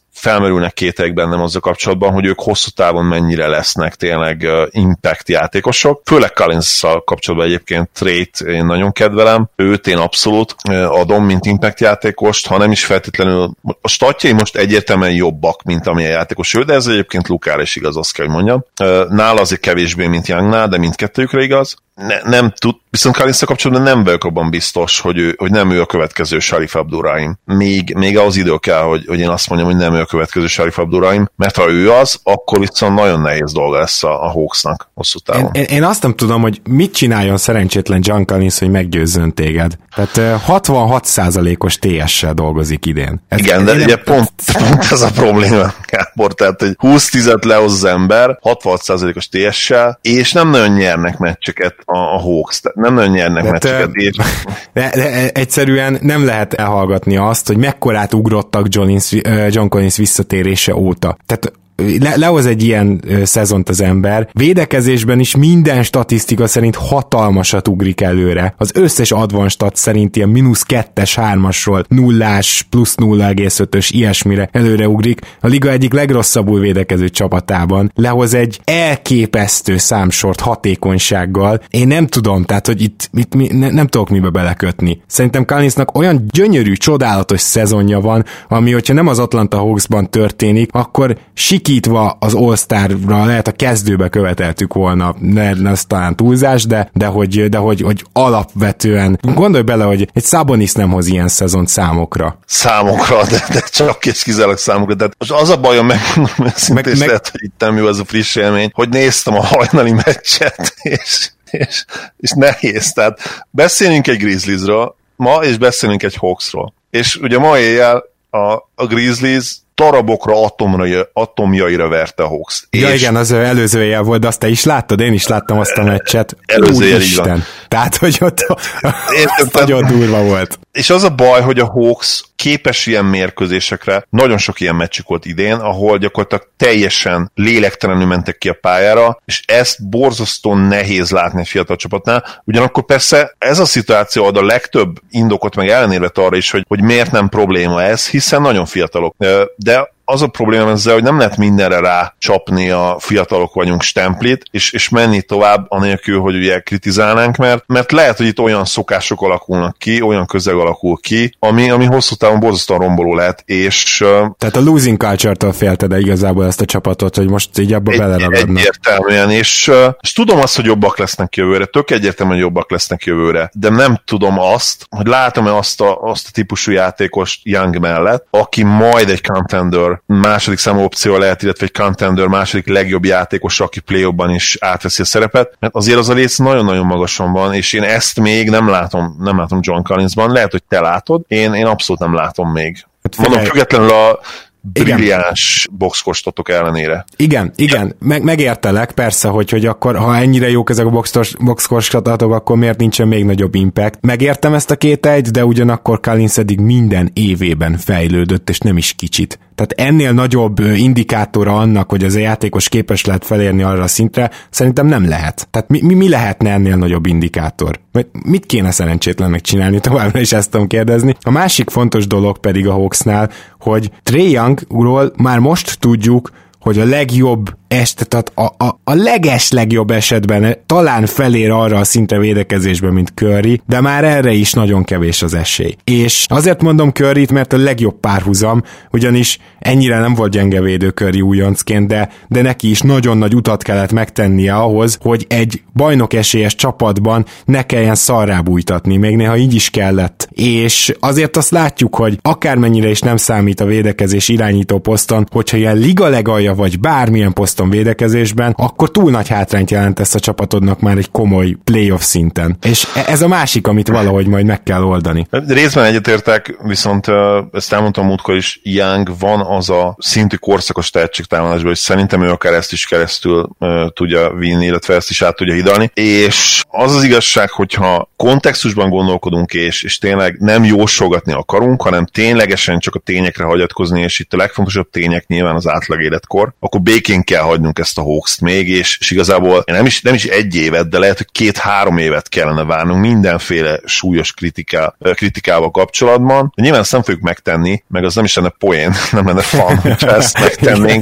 Tehát fogunk véleményt mondani róluk addig is, meg, meg jósolgatni, de, de az az igazság, hogy fogalmunk sincs, mert beleértve a saját edzőjüket is, szerintem senkinek nincs fogalma arról, hogy, hogy hogy fog kinézni ez a csapat. Nem tudsz még egy olyan gárdát mondani a, a ligában, ahol gyakorlatilag a, a rotációs játékosok, talán most, az... hogyha, igen, tehát hogyha Kapelát kiveszed, ugye ő nyilvánvalóan kezdő lesz, ő, ő már 24 körül van, de ő is nagyon fiatal, de ő már azért tapasztalt, de nem tudsz mondani még egy csapatot, amelyiknek a rotációs játékosainak a 90%-a, mit tudom, 23 év alatt van. Igen, brutális.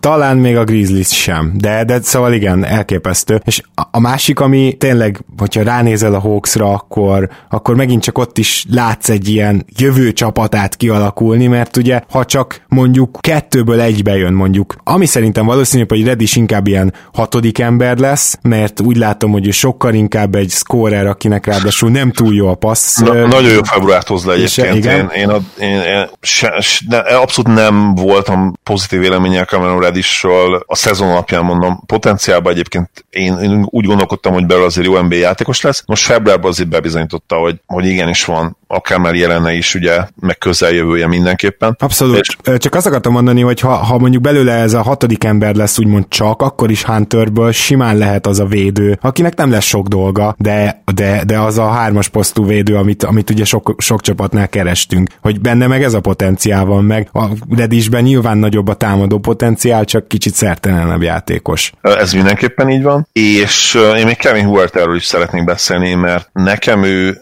Young mellett a, a másik kedvencem a, a Hawksban. Nyilván az, hogy vöröshajú gyerekek rongálnak az NBA-be, az már egy külön, külön dolog nekem, és ugye ez az egyik oka annak is, hogy, hogy hatalmas ugye Nico Mannion fan vagyok. Viszont akkor azt se felejtsd el, már Huertert neki az dicsérni, hogy ugye ő is rengeteget volt sérült, amíg Kalins nem Igen. volt, tehát hogy ő ketten, mind a ketten impact playernek bizonyulnak az elmúlt időkben. Igen, ő sérülten kezdte a szezont ugye, és ilyen apró sérülés volt, jól emlékszem, és, és nagyon sokáig nem, nem is játszott jól emiatt, ugye a, az októbere, az a pár mérkőzés, az, az kifejezetten borzasztóra sikeredett. Novemberben egyébként már, már remek volt, utána megint volt egy visszaesés. Lehet, hogy ott, ott megint ugye problémái voltak. Igen, hát több meccset kiült decemberbe, tehát igen, ott is volt egy sérülés, úgy tudom. Igen, idén olyan 10-15 Hawks meccset láttam, szerintem, hogyha kondenszel számoljuk, akkor lehet, hogy ilyen 20 is, és, és több, több nagy meccset is elkaptam Huertának. Az egyik, egyik, ami egyértelműen feldereng egyből, az a Celtics elleni mérkőzés, ahol 20 plusz pontot dobott, és playmakerként is, is egészen szenzációs volt. Tehát az ő játék intelligenciája az, hogy gyakorlatilag ilyen második számú irányítót is tud játszani Young mögött, azt szerintem annyira nagy need a mai ligában, és különösen a Hawksnak annyira jó lesz az, hogy tudják majd termentesíteni, illetve ugye úgy stackelni a line hogy Huerta a második vonalra legyen legyen majd fenn. Egészség kell neki, meg nyilván fejlődnie kell védekezésben, fejlődnie kell támadásban is, ugye a gyűrű közeli befejezésben nem az igazi még. Tripla dobóként szerintem már most szenzációs, és, és nagyon kiváló floor spacinget tud nyújtani. Én benne all potenciált látok, és egyébként ezzel nagyon kevesen vannak így, ezt hozzáteszem, tehát nálam ő, ő egy ilyen különleges helyen kezelt roleplayer, akiből még-még többet nézek ki. Aha, aha. És, és meglátjuk, hogy meddig jut fel, de, de én vele kapcsolatban sokkal pozitív vagyok, mint akár redis akár hunter kapcsolatban. Szerintem ő jobb játékos lesz, én most úgy érzem érzem. Abszolút benne van a pakliban, viszont pont amit mondtál, hogy szegény Hoxot igazából most két-három évig nem kéne bántanunk, de ezért nem tudunk válaszolni arra a kérdésre, hogy mi kell még ehhez a kerethez. Egyrészt meg kell nézni, hogy kapelával működnek-e, és ha igen, akkor is meg kell majd nézni, hogy Redisből, Hunterből, Huerterből, a- akik bennük van, kijön-e. Mert amíg ezt nem nézzük meg, addig igazából csak annyit tudunk mondani, hogy senki minden posztra majdnem, hogy bőven megvannak. Még, még, még néha Bruno Fernando is a cserecenter is mutat, ugye így szintén idei draft pick értékelhető meccseket, és ezzel nem azt akarom mondani, hogy ő jó, vagy ő lesz a jövő centere, semmi ilyesmit, csak hogy, csak hogy azt se tudjuk még, hogy ő ki, ki lesz, meg mi lesz. Tehát nagyon nehezen tudnék válaszolni arra, hogy mi az, ami biztos kell, talán egyetlen egy dolog, nem tudom Jeff Teague meddig fogja bírni, de hogy, hogy megbízható veterán csere irányító majd kelleni fog, és ha, ha olyan esetleg, aki még Younggal együtt is fel lehet, ergo jól védekezik és nagyobb, akkor az még nagyobb pluszpont. Talán e, ez az egyetlen, amiben biztos vagyok, hogy ez kelleni fog ennek a csapatnak. Igen, ez, ez mindenképpen igaz. Bármilyen olyan posztra, olyan veterán, kimagasló roleplayer valószínűleg pozitív lenne, de hát nem akarnak most még jó eséllyel oda menni, hanem ahhoz ugye előbb jónak is kell lenni, ami kicsit ilyen 22-es csapdája, mert az ilyen játékosok segítségével lehetnél fiatal csapatként esetleg a tervek előtt még ugye korán jó, de, de ahhoz meg ugye pont ők kellenének, illetve ugye önerőbe kellene oda eljutni addig is, ami nem valószínűleg meg fog történni. Hát idén ugye már biztos, hogy nem, de, de jövőre sem vagyok benne biztos, hogy, hogy, hogy odaér ez a, ez a Hawks, de az biztos, hogy javulni fognak, és mondjuk ha kelet ugyanígy néz ki jövőre, mint idén, hogy... Ja, hát akkor bejuthatnak a playoffba, hogyha hasonlóan néz ki. Ugye, Igen. akkor egy mínuszossal. Illetve én egy 50% körül mérleget kinézek belőlük a kemen jövőre is. Ha, ha egészségesek maradnak, és nem uh, tilt, el, tilt el az NBA senkit. Igen, viszont uh, még, még tényleg Kapela, Kapela fitről beszéljünk egy kicsit. Ugye Kapelának van egy egészen hihetetlen wingspanje, 2 méter 25 centi, ugye az, az mennyi, az 7 láb, 7 láb 4, 7 láb 5 körüli. 4-5, igen. Uh, de a probléma ez, ennek az, hogy ő, hogy ő elsősorban mint, mint pick and roll védő jó, tehát ő, őt ki lehet küldeni, és ő, és ő jól szaladgál a pick and roll ellen, viszont Kalincnak meg valószínűleg nem ez az erősség, hanem ő, ő ugye idén egészen jó dobásblokkoló, és nekem ők azért nagyon kérdőjeles fitek. Támadásban nem is feltétlenül, mert ugye Kalinsz hihetetlen sokat lépett előre, mint triplázó, de, de védekezésben nem tudom egyszer megmondani, hogy, hogy hogyan tudnak majd hatékonyan létezni egymás mellett. Tényleg, tényleg fogalmam sincs. És ez, ez egy olyan kérdés, ami a következő év például arról szól, hogy erre választ kapjunk. Már lehet, hogyha Kapala visszatér az utolsó napra, akkor az az utolsó nap is erről szól. Igen, illetve Dolog. ugye ne felejtsük el, hogy Trey a liga egyik legjobb büntető kiharcolója a penetrator játékosa, ugye betörő játékosa, és Capella ehhez sem feltétlenül legjobb fit. Mm. Ez, ez is egy, tehát az ő duójukat, az ő two-man játékokat is érdemes lesz figyelni jövőre, mert Capella azért nem, nem az, a, az a fit, amire azt mondanád, hogy csettintesz, és ú, na, na ő kellett a Hawksnak. Szerintem ő abszolút nem ez a fit, de egy megszerezhető high upside játékos volt, és fiatalság szempontjából beleillett a keretbe, életkor alapján. Plusz két nagyon fontos dolgon tud segíteni, ami a Hawksnak hatalmas gyengesége volt, a lepattanózás Így és van. a védekezés. Így van, potenciálisan védekezés, a lepattanózás egyértelmű bennél, és ugye tudjuk azt, hogy, hogy a Hawks azért próbálkozott korábban centerekkel Collins mellett, de ugye lent is játszották azért jó párszor. Collins időnként játszott centerben is, de, de nyilván azért nem ez volt az ideális. Ők elsősorban, mint force spacing erőcsatának, illetve ugye atletikus two játékoknál mint atletikus befejező látják, és ez teljesen jó, jól is van így, csak csak ott is azért zavarni fogják egymást. Ez a, ez a hármas dinamika, ez nem lesz egyszerű a festéken belül. Igen, és akkor eljutottunk az utolsó pontig az, hogy én itt is egyzőcserét vizionálok. Nekem aztán semmit nem mutatott eddig Lloyd Pierce, ami alapján azt gondolom, hogy ő lehet majd a bajnokcsapat egyzője. Igazából épp ellenkezőleg. Szerintem az Atlantának egyelőre gyenge pontja az egyző, viszont azért, mivel ő is fiatal, ezért nem vetném el még így végleg és teljesen, de ha most tippelnem kéne, akkor, és akkor menjünk át erre a tipre. Ha az Atlanta bajnok lesz, akkor ők lesznek legkésőbb bajnokok ebből a négyesből, és, és nem, nem ő lesz az egyző már. Igen, én, én is azt gondolom, hogy ez, ez valószínű. Pierce a minap nyilatkozta le, hogy nem fél attól, hogy, hogy egyetlen a playoffot tűzze ki célként a következő szezonra. Nyilván már egy kicsit, kicsit beszél is ugye maga mellett így, így előre. Nem olvasok olyan nagyon sok Hawks hír, de nyilván amikor, a, amikor elém kerül valami, ezt elolvasom. Eddig mindig, amikor, amikor olvastam az edző és a játékosok kapcsolatáról csak pozitív dolgokat láttam. Ő, ő egy igazi players coach, és főleg ilyen fiatal játékosoknak az edzője, ugye típusban, archetípusban mindent meg lehet vele beszélni, és, és egyébként egy tekintét parancsoló ember mindenféle szempontból, úgyhogy szerintem megkapja még a lehetőséget a következő évre, és, és play kell jutni egyértelműen, nem véletlenül mondja azt is, ugye igen, igen. Voltan, hogy jövőre play fogunk hát jutni. Tudja, tudja ő, hogy mit kell mondani, persze. persze. Igen, viszont így, így lehet egyébként csapda az ilyen szituációkból, mert nem biztos, hogy nagyon sok kell jövőre a keleti playoffhoz, hogyha az idei szezonban indulunk ki, és attól függetlenül, hogy a Hawks, ha most tippelem kéne, és azt mondanám, hogy valószínűleg be fognak jutni. Ugye lehet, hogy az előbb más mondtam, de utána az egybe eszembe jutott, hogy hogy néz ki most kelet, és, és azért ott lehet maradni egy edzővel jó pár évig. Ugye ennek, ennek a bajnoka Dwayne Casey. abszolút.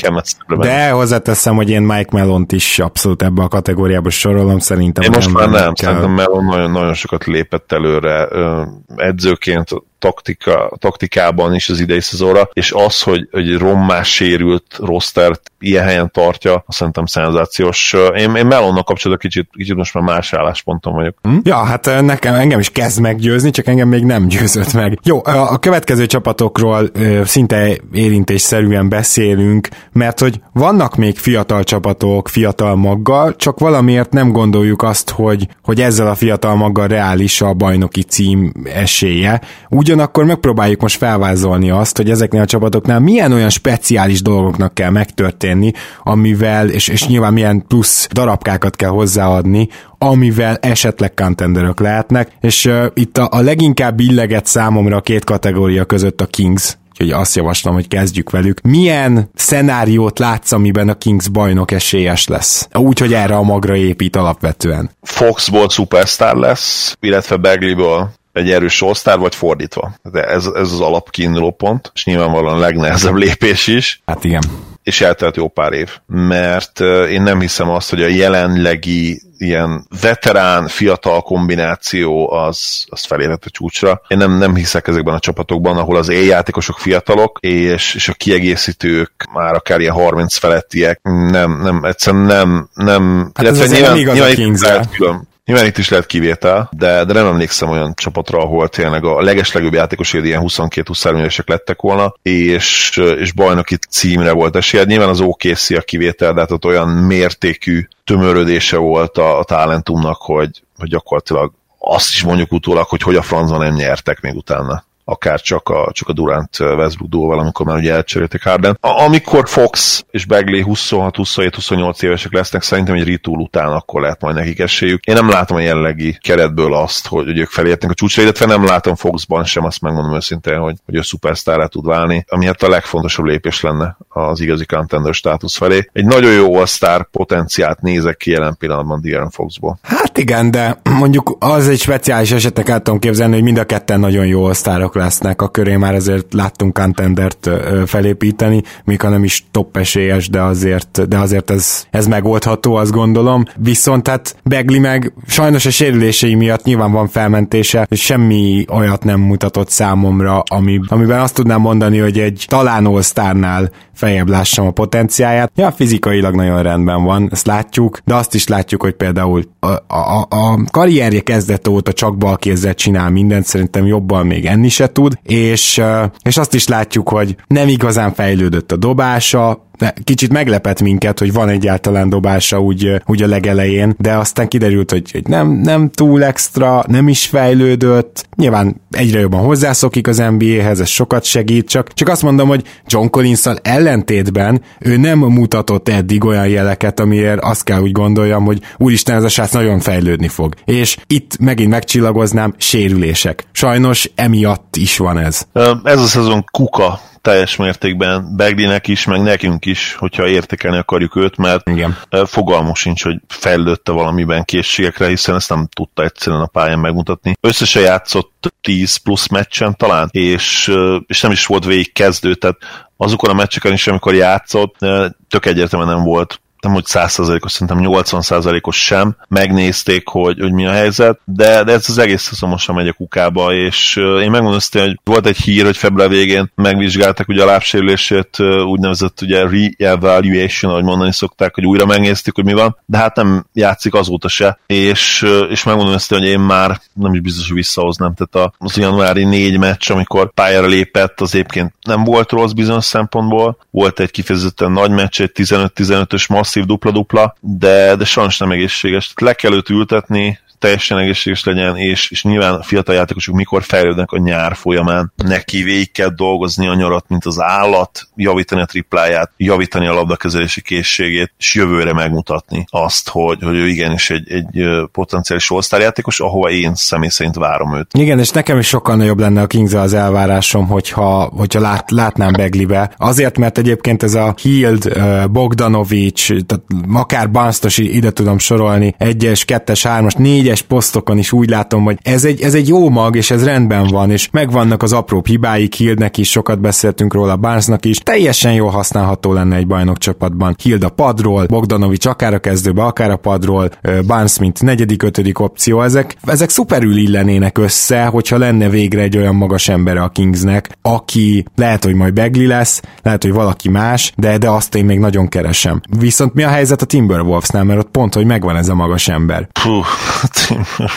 Nem tudom, tehát hogy Towns egy akkora enigma. Szerintem már mi is beszéltünk róla, mint potenciálisan a liga legjobb, legjobb játékossáról. Nyilván nem jelen pillanatban, hanem hogy ugye jövő, jövő képként vizionálva neki ezt. Meg van, hogy nem beszélünk róla három hónapig, és, és most jelen pillanatban is kijött egy ESPN listája, ugye potenciál alapján rangsorolták a top 25-25 éven aluli játékost, és hát ott se volt valami nagyon magas helyen, hogyha jól emlékszem, mindjárt megnézem nektek. Towns talán jelen pillanatban a liga legnehezebben értékelhető játékosa. Én, én magam nem tudnám megmondani, hogy, hogy a top 10-be rakjam, vagy, vagy 20 kívül. És mind a kettő mellett tudnék érveket felsorakoztatni, és valószínűleg mind a kettőről meg tudnám győzni magamat. Igen, a kicsit egyet tudok érteni, annyi, hogy most megint szarul védekezik, és ugye ez az, ami kikészítette a, a, az elemzőket, mert az, amit ő támadásban tud, az abszolút liga elit. Ott egyszerűen nem tudunk belekötni, és most már lassan a passzolása is,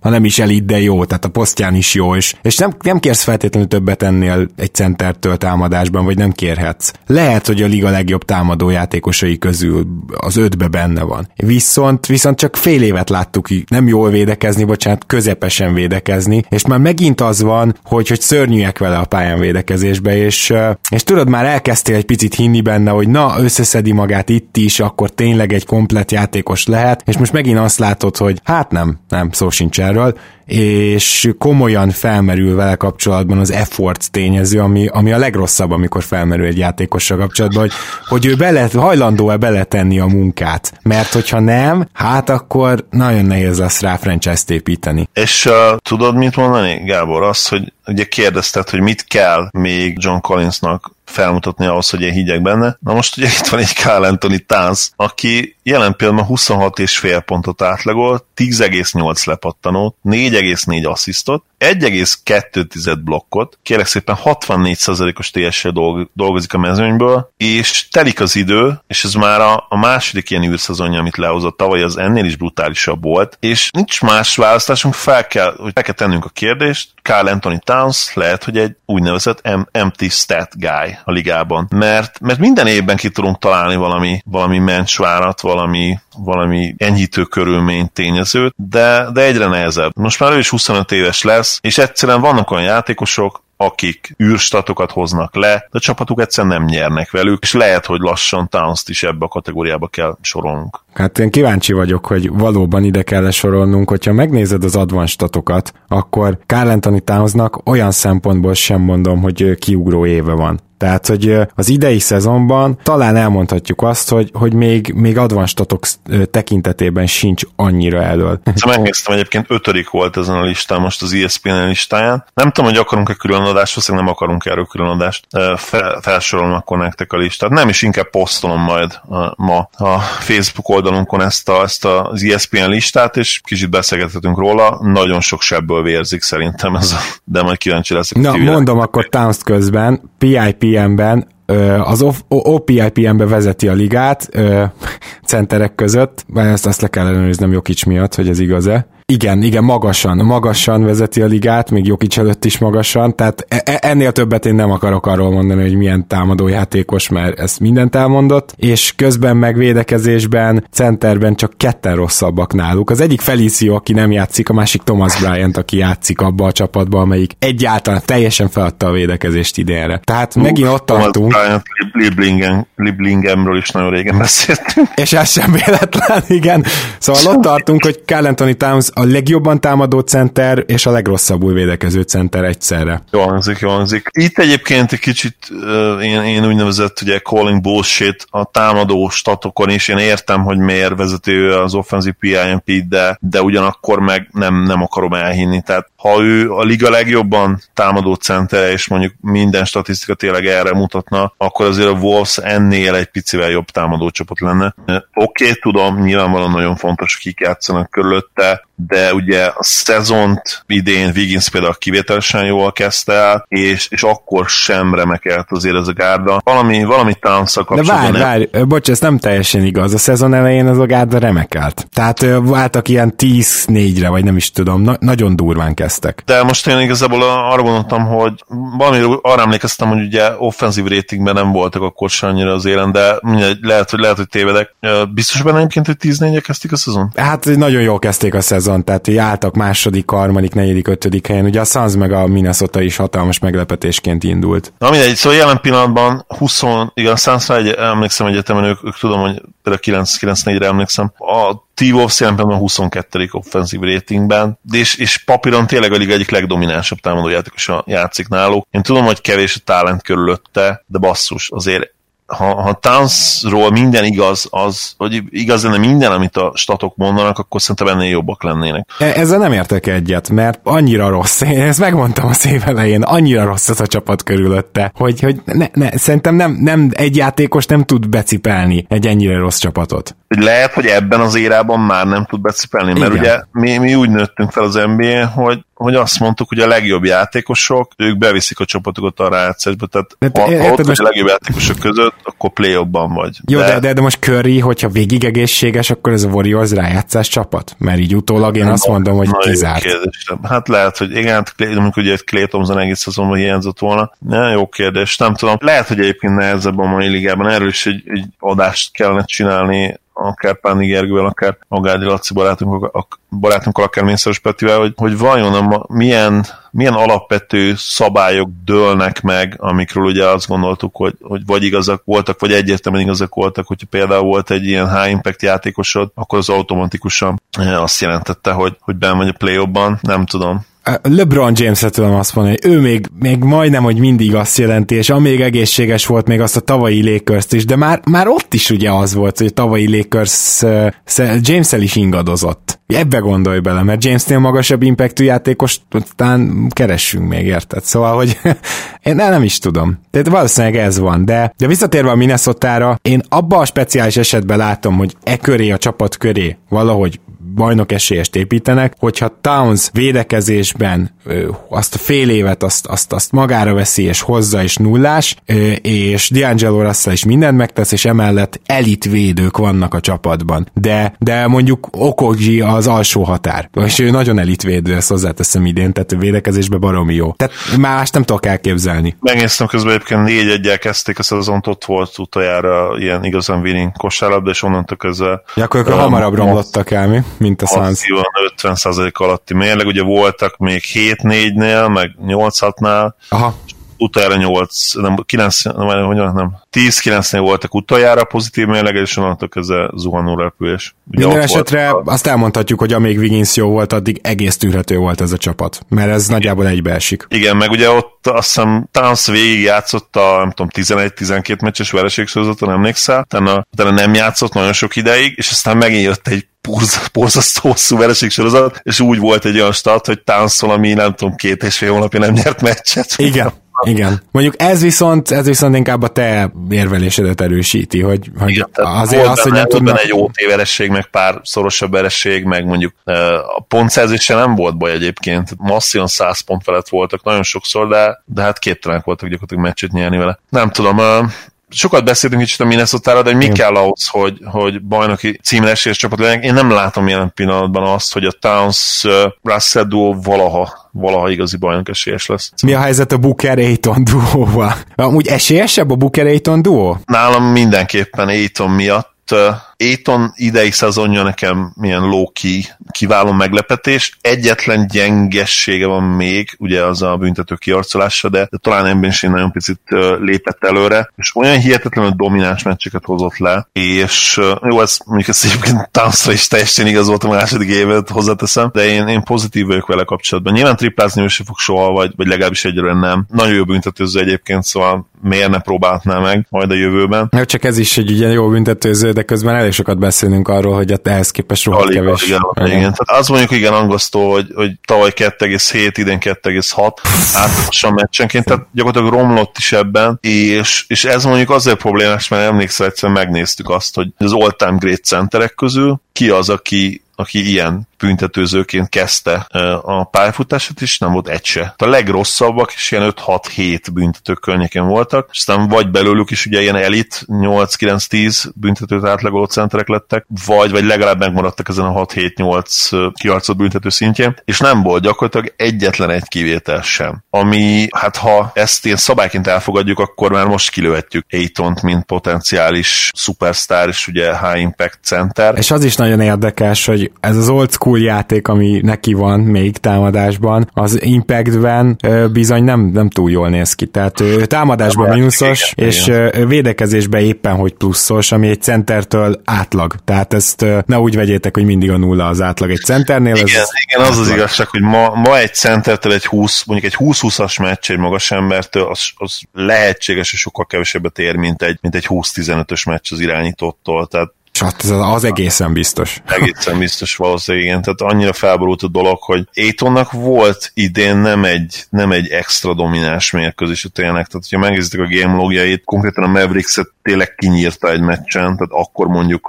az, az elég jó volt azon a mérkőzésen, és impact is volt, mert Roma vert minket a Suns. Mondjuk jó, hátrányan indultunk, mert hazai pályán volt a meccs Dallasban, és itt ugye nem viccelek az idei szezon alapján, de, de volt tényleg 28-19-es meccse, kétszer konkrétan 28-19-et megcsinálta idén, 26-12-t látok itt, 31-9, Egyébként a, az új Dramond az, az egy meglehetősen jónak tűnő hasonlat rá. Mondjuk Dramondnál sokkal képzettebb támadás, tehát azért volt egy 26-21-es meccse, azért az, az, az szombos gyerekek. Igen. És, és ő nagyon képzett, tehát tényleg egy problémám van Aitonnal, de ez nagy probléma, hogy nem tud egyszerűen büntetőt kiadni, és nem értem, hogy miért, mert rohadt atletikus. Nem nézek olyan sok szánsz meccset, kíváncsi ezek Pető Gábor véleményére, hogyha hallja, megíratja, hogy ő ténylegesen kerüli a kontaktot, vagy... Hát, hogy, hogy túl a... sokat középtávol izgat, tehát ő azért bepöccinti ezeket a középtávolikat, az használja, a, ott meg nehezebb fineszes is, tehát uh, ő nagyon jól megoldja ezeket ugye a, a horogdobásokat is. Szóval lehet, hogy egyszerűen arról van szó, hogy, hogy így is rohadt hatékony, mert pedig így is rohadt hatékony támadásban, mert uh, egyébként, ha megnézzük a statisztikát, statisztikáit azért, mondjuk hogy annyira nem, hát center, centerhez képest az 57%-os teljes, ez nem annyira erős. Na és igen, akkor itt viszont kijön, hogy, hogy nem áll oda büntető vonalra. Tavaly egyébként 60%-os teljes volt az olyan CV-ben. Igen, de meg ez, hogy az advanstatok szerint kicsit mínuszos az impactje támadásban, na, én inkább Aiton miatt nem látom, és nem Booker miatt. Tehát Booker az a periméter játékos, aki köré egy, egy másik hasonló karibelű játékossal el tudnék képzelni contendert, és ráadásul én engem idén annyiban meggyőzött Booker védekezése, hogy nem ilyen ilyen liga leges-leges legalja. Tehát, hogy valószínűnek tartom, hogy Ala Harden egy bajnok esélyes csapatban össze tudná szedni magát annyira védekezésbe, hogy ne legyen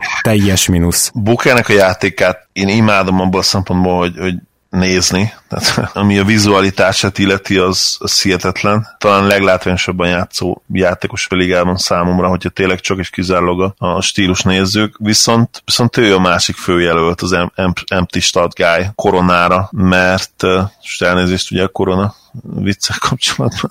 Ó, oh, szép volt. Igen. Ne legyünk nagyon érzékenyek mert egyszerűen vele kapcsolatban is lassan el kell kezdenünk ugyanazokat a kérdéseket feltenni, mint, mint Carl Anthony towns kapcsolatban. Tehát az idei szezon volt végre az, és úgy is kezdtek, ők tényleg úgy kezdtek, hogy ez lesz az. Ugye megjött Ricky, pont azokat a dolgokat tudta hozni, amik ugye elvileg kellnek majd a Sunsnak, bekezdenek, mint az állat, és, és egyszerűen kisiklik a dolog. És nem tudnám megmondani, hogy miért siklott ki, mert nekem ez a keret már a szezon előtt is kifejezetten tetszett, de, de egyszerűen nem. A kezdőnek a net ratingje, azt pont most uh, alakta ki ugye Pándi Gergő, hogy kurva jó, tehát ilyen liga, liga legjobbjai között van. Nyilván ebbe sokat számít az elején az a run, amikor Monty Williams, amit kitalált, az a meglepte a ligát, és azt is tegyük hozzá, hogy amint igazából elkezdték leszkautolni a suns abban a pillanatban megállt a szekér. Tehát volt, volt egy ilyen, kicsit ilyen egy trükkös mágusok voltak, mert volt az elején egy, egy, egy nagyon jó koncepció, aztán abban a pillanatban, hogy azt levédekezték az ellenfelek, már nem tudtak vele mit csinálni.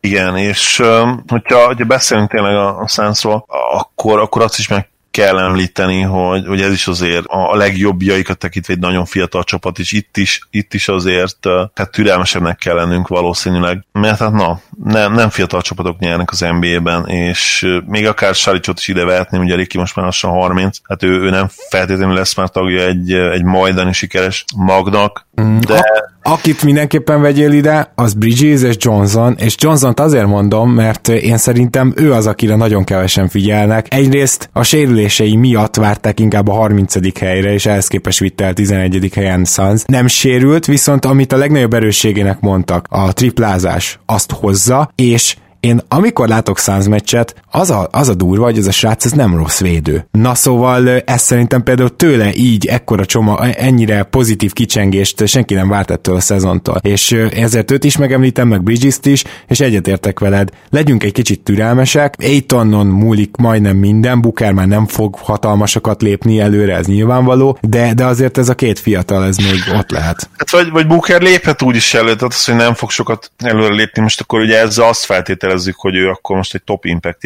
játékos, tehát, mert a számai alapján az, de, de ugyanakkor meg valószínűleg mégsem az. Tehát lehet, hogy tök ugyanezeket a számokat fogja hozni jövőre, meg tök ugyanezeket a hatékonyság, tök ugyanezzel a hatékonysággal, bár szerintem a triplája javulni fog, de, de ég és föld lesz a dolog, mert ténylegesen megérkezik az impact játékosok közé. Az igazság, hogy, hogy ezt szerintem nehéz lenne megfejteni. Amit mondtál, lehet, hogy ott van a kutya ellásva, vagy legalább az egyik testrésze, a szegény kutya széthullott, hogy, hogy, hogy scouting ellen, hogy, hogy változó körülmények ellen mennyire vagy hatékony. Tehát lehet, hogyha az egész szezon úgy ment volna végig, hogy amit a Suns csinál, azt, azt gyakorlatilag nyilván idézőjelesen hagyják az ellenfelek, akkor lehet, hogy ott lennének a top csapatok között, és lehet, hogy bizonyos szempontból akár még, még ott is lehetnek, ugye, de ugyanakkor meg nulla adaptáló képessége van, vagy legalábbis e- ebből a szempontból gyenge a roster, és, és ez nem biztos, hogy edzőkérdés, ez lehet, hogy, lehet, hogy például a sztároknak is a sajátja, hogy nem csak a statokat tudják nyilván lehozni, hanem, hanem egyszerűen adaptálni tudnak minden egyes típusú védekezés ellen. Ez Most egyébként igen, igaz, mert igaz Bookerre is, hogy egyféleképpen játszik, és még inkább igaz Aitonra. Igen, és ebben azért szerintem lehet fejlődni, de ugyanakkor meg lehet, hogy bizonyos szintig, tehát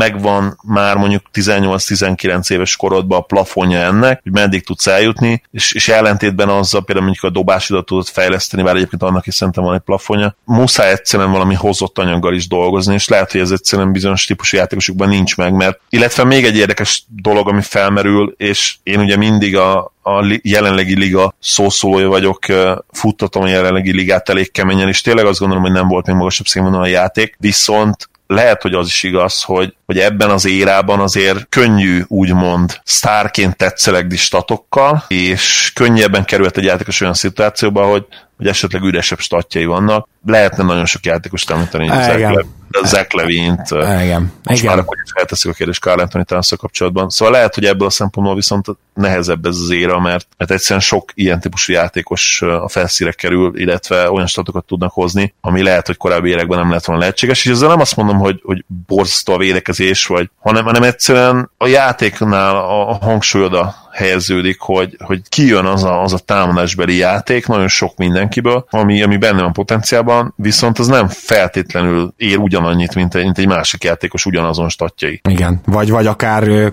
boxkor szerint alacsonyabb statjai, mert azért tudunk Igen, bőven olyan impact játékosokat, akik sokkal nagyobb hatással vannak a pályán egy-egy ilyen igazi sztárszámokat hozó játékostól. Na, igen, és akkor még Ubrét egyébként megsemmítettem, tehát a Sunsba is az a durva, hogy tele vannak, hogy a vingeken megvannak, hogy, hogy hogy Rubio, még bírja, addig hátul is megvannak, nem is tudnám felsorolni, hogy hova igazolnék, vagy hova draftolnék, tényleg, tehát ha, ha megnézed a, a Bridges, Ubre és Johnson short, akkor ez, ez a wingekre, ez, tehát na, értitek, a kettes, hármas, négyes poszton három ilyen játékos, az, az, az ígéretes. Például Bostonba is rohadtul bejött, hogy erre építettek. Nyilván nem olyan kaliberek, de, de nem is ott van a két sztár. Úgyhogy ezért nem tudom, hogy a Sunsnak mi kell, az kell, hogy Booker és Aiton valamit nagyon megtaláljon, nem? Igen, és még, még idő a duónak. Tehát az, az igazság, hogy nem lehet egyszerűen, ha a vezetőség fejével gondolkodsz, muszáj még várni egy-két-három évet. Tehát nem fogod elcserélni Bukert sem, nyilvánvalóan nem fogod elcserélni Aiton. Meg kell nézni, hogy mi van ebbe, ebbe a gárdában jövőre még legalább, de én még azt is mondom, hogy inkább még a 2021-22 szezonban is. Van-e szerinted bármilyen más olyan építkező csapat, ami, amelyben már játszik olyan játékos, aki a jövő contender csapatában esetleg ott lehet? Mert, mert ezen gondolkoztunk, hogy, hogy bemerjük mondani a bulls de, de miért? Vagy, vagy, vagy szóval, hogy...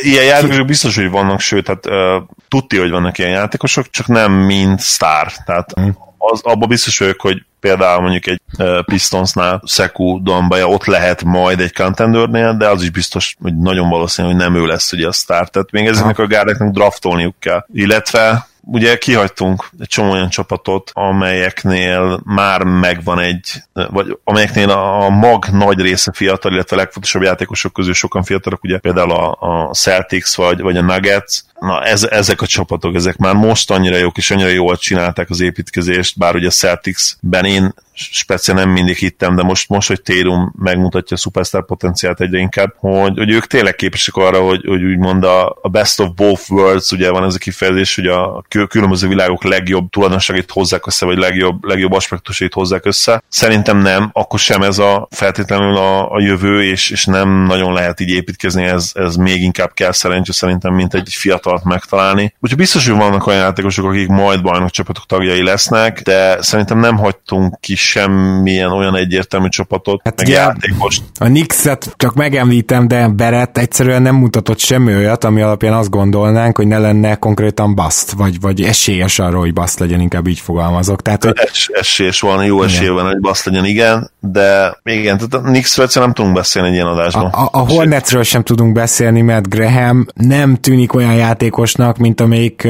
mint amelyik köré lehetne építeni. Tehát, hogy jó játékos lesz, és jónak tűnik. Graham idősebb rookie is, ugye? Igen, tehát ott, ott se érezzük azt, hogy majd köré lehet építeni.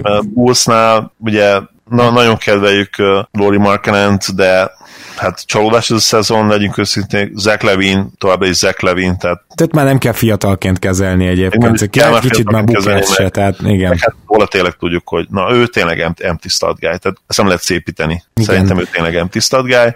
Washingtonban is egy ilyen hacsimurára most nem kezdünk el itt így beszélni, nincs miről beszélni. Nincs mire gerjedni, igen. Nincs mire gerjedni. És a Cavs-nél ugyanaz a helyzet. Igen, egyelőre jelenlegi tudásunk szerint Sexton... Sexton tök jó, scorer, Garland szerintem jó játékos lesz, de, de egyértelműen kell még egy, vagy inkább kettő piece, vagy legalábbis egy ilyen legendás, ugye? Nagyon komoly, ritkán jön piece, és akkor kiről, kiről nem beszéltünk. Nincs, nincs más fiatal csapat igazából. Akik vannak, azok már veteránokkal felszerelkeztek, és ott vannak a playoffban, mint akiről említette, ugye, tehát a, azért ott van már Gordon Hayward és Kemba Walker a Celticsnél, tehát ez, ez már ilyen pseudo fiatal. Vagy, vagy kimenőben vannak. Ilyen igen, kimenő. vagy Millsap ugye, Bill Borton a, a, a Denvernél, tehát azért igen. Jó, én azt gondolom, hogy akkor végére értünk a mai adásnak, elnézést kérünk, hogy ennyire hosszú lett, de remélem, hogy élveztétek. Minden évben csinálunk egy olyan adást, amely kicsit a jövő potenciális csapataival foglalkozik, de most, most nem ilyen szokásos lista formájában, hanem sokkal részletesebben csináltuk meg azt gondolom, és én, én örülök, hogy így végig tudtunk menni a csapatokon. Remélem, Zoli. Én is jó beszélgetés volt, és ha már most szóba került még így a végén, olyan játékosok, akiket még le kell majd draftolni, nem sokára fogunk szerintem egy March Madness adást csinálni. Igen. Március közepén indul majd, és ott fogunk már olyan játékosokról is beszélni, kicsivel most már több kontextussal, nagyobb, széleskörűbb kontextussal, mint ugye a szezon elején tettük azt, és ott már szinte biztos, hogy lesznek olyan játékosok, akik ha nem is mint első szám opció, de, de legalábbis mint fontos kiegészítő játékos ott lehetnek majd a jövő bajnok csapataiban. Így van, és akkor tehát vagy hétfőn, vagy jövő hétfőn jön a következő overreaction, ahhoz pedig még nem árulom el a csapatokat, lehet majd egyszer azt csináljuk, hogy kiírjuk előre, de hogyha van a kedvenc csapatoddal kapcsolatban kérdésed, akkor akár Patreonon, akár Facebookon, bárhol tett föl nekünk, kedves hallgató. Zoli, köszönöm szépen, hogy itt voltál ma is. Örülök, hogy itt lehettem. Szia Gábor, sziasztok! Kedves hallgatók, nektek a figyelmet köszönjük, és persze a támogatást. Nem csak a Patreonról szeretnék beszélni, hanem a Facebookról is. Ugye tudjátok, hogy egy ideje már Pándi Gergőnek hála, tök érdekes statisztikákat teszünk ki minden nap, mini elemzéseket, úgyhogy Facebookon is érdemes minket követni. Ha szeretnétek támogatni, az pedig minimum egy dollártól havonta tudjátok megtenni. Ez nem kötelező, de hogyha úgy érzitek, hogy megérdemeljük, akkor patreon.com per keleten-nyugaton, és hamarosan jövünk jövő hét elején, addig is minden jót nektek. Sziasztok!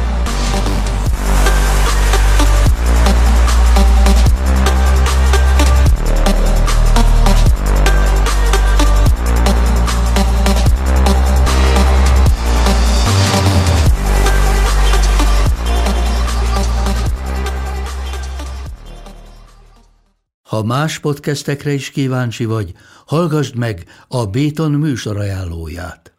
El tudod képzelni, hogy a podcastet, amit éppen most hallgattál, fél év múlva már a mesterséges intelligencia generálja? Mi sem. De ha érdekel, eljötte már a gépek lázadása. Hallgass bele az Embertelen podcastbe. Orsós Lajos vagyok, a műsor házigazdája. Egyelőre még élőben. Egyelőre. Fedezzük fel együtt, hogyan ismerkedik, randizik, mesél és vitatkozik Betty és Péter, két teljesen mesterséges intelligencia. Lajos, a podcast címét mond még egyszer, Léci. Oké. Okay. Embertelen podcast.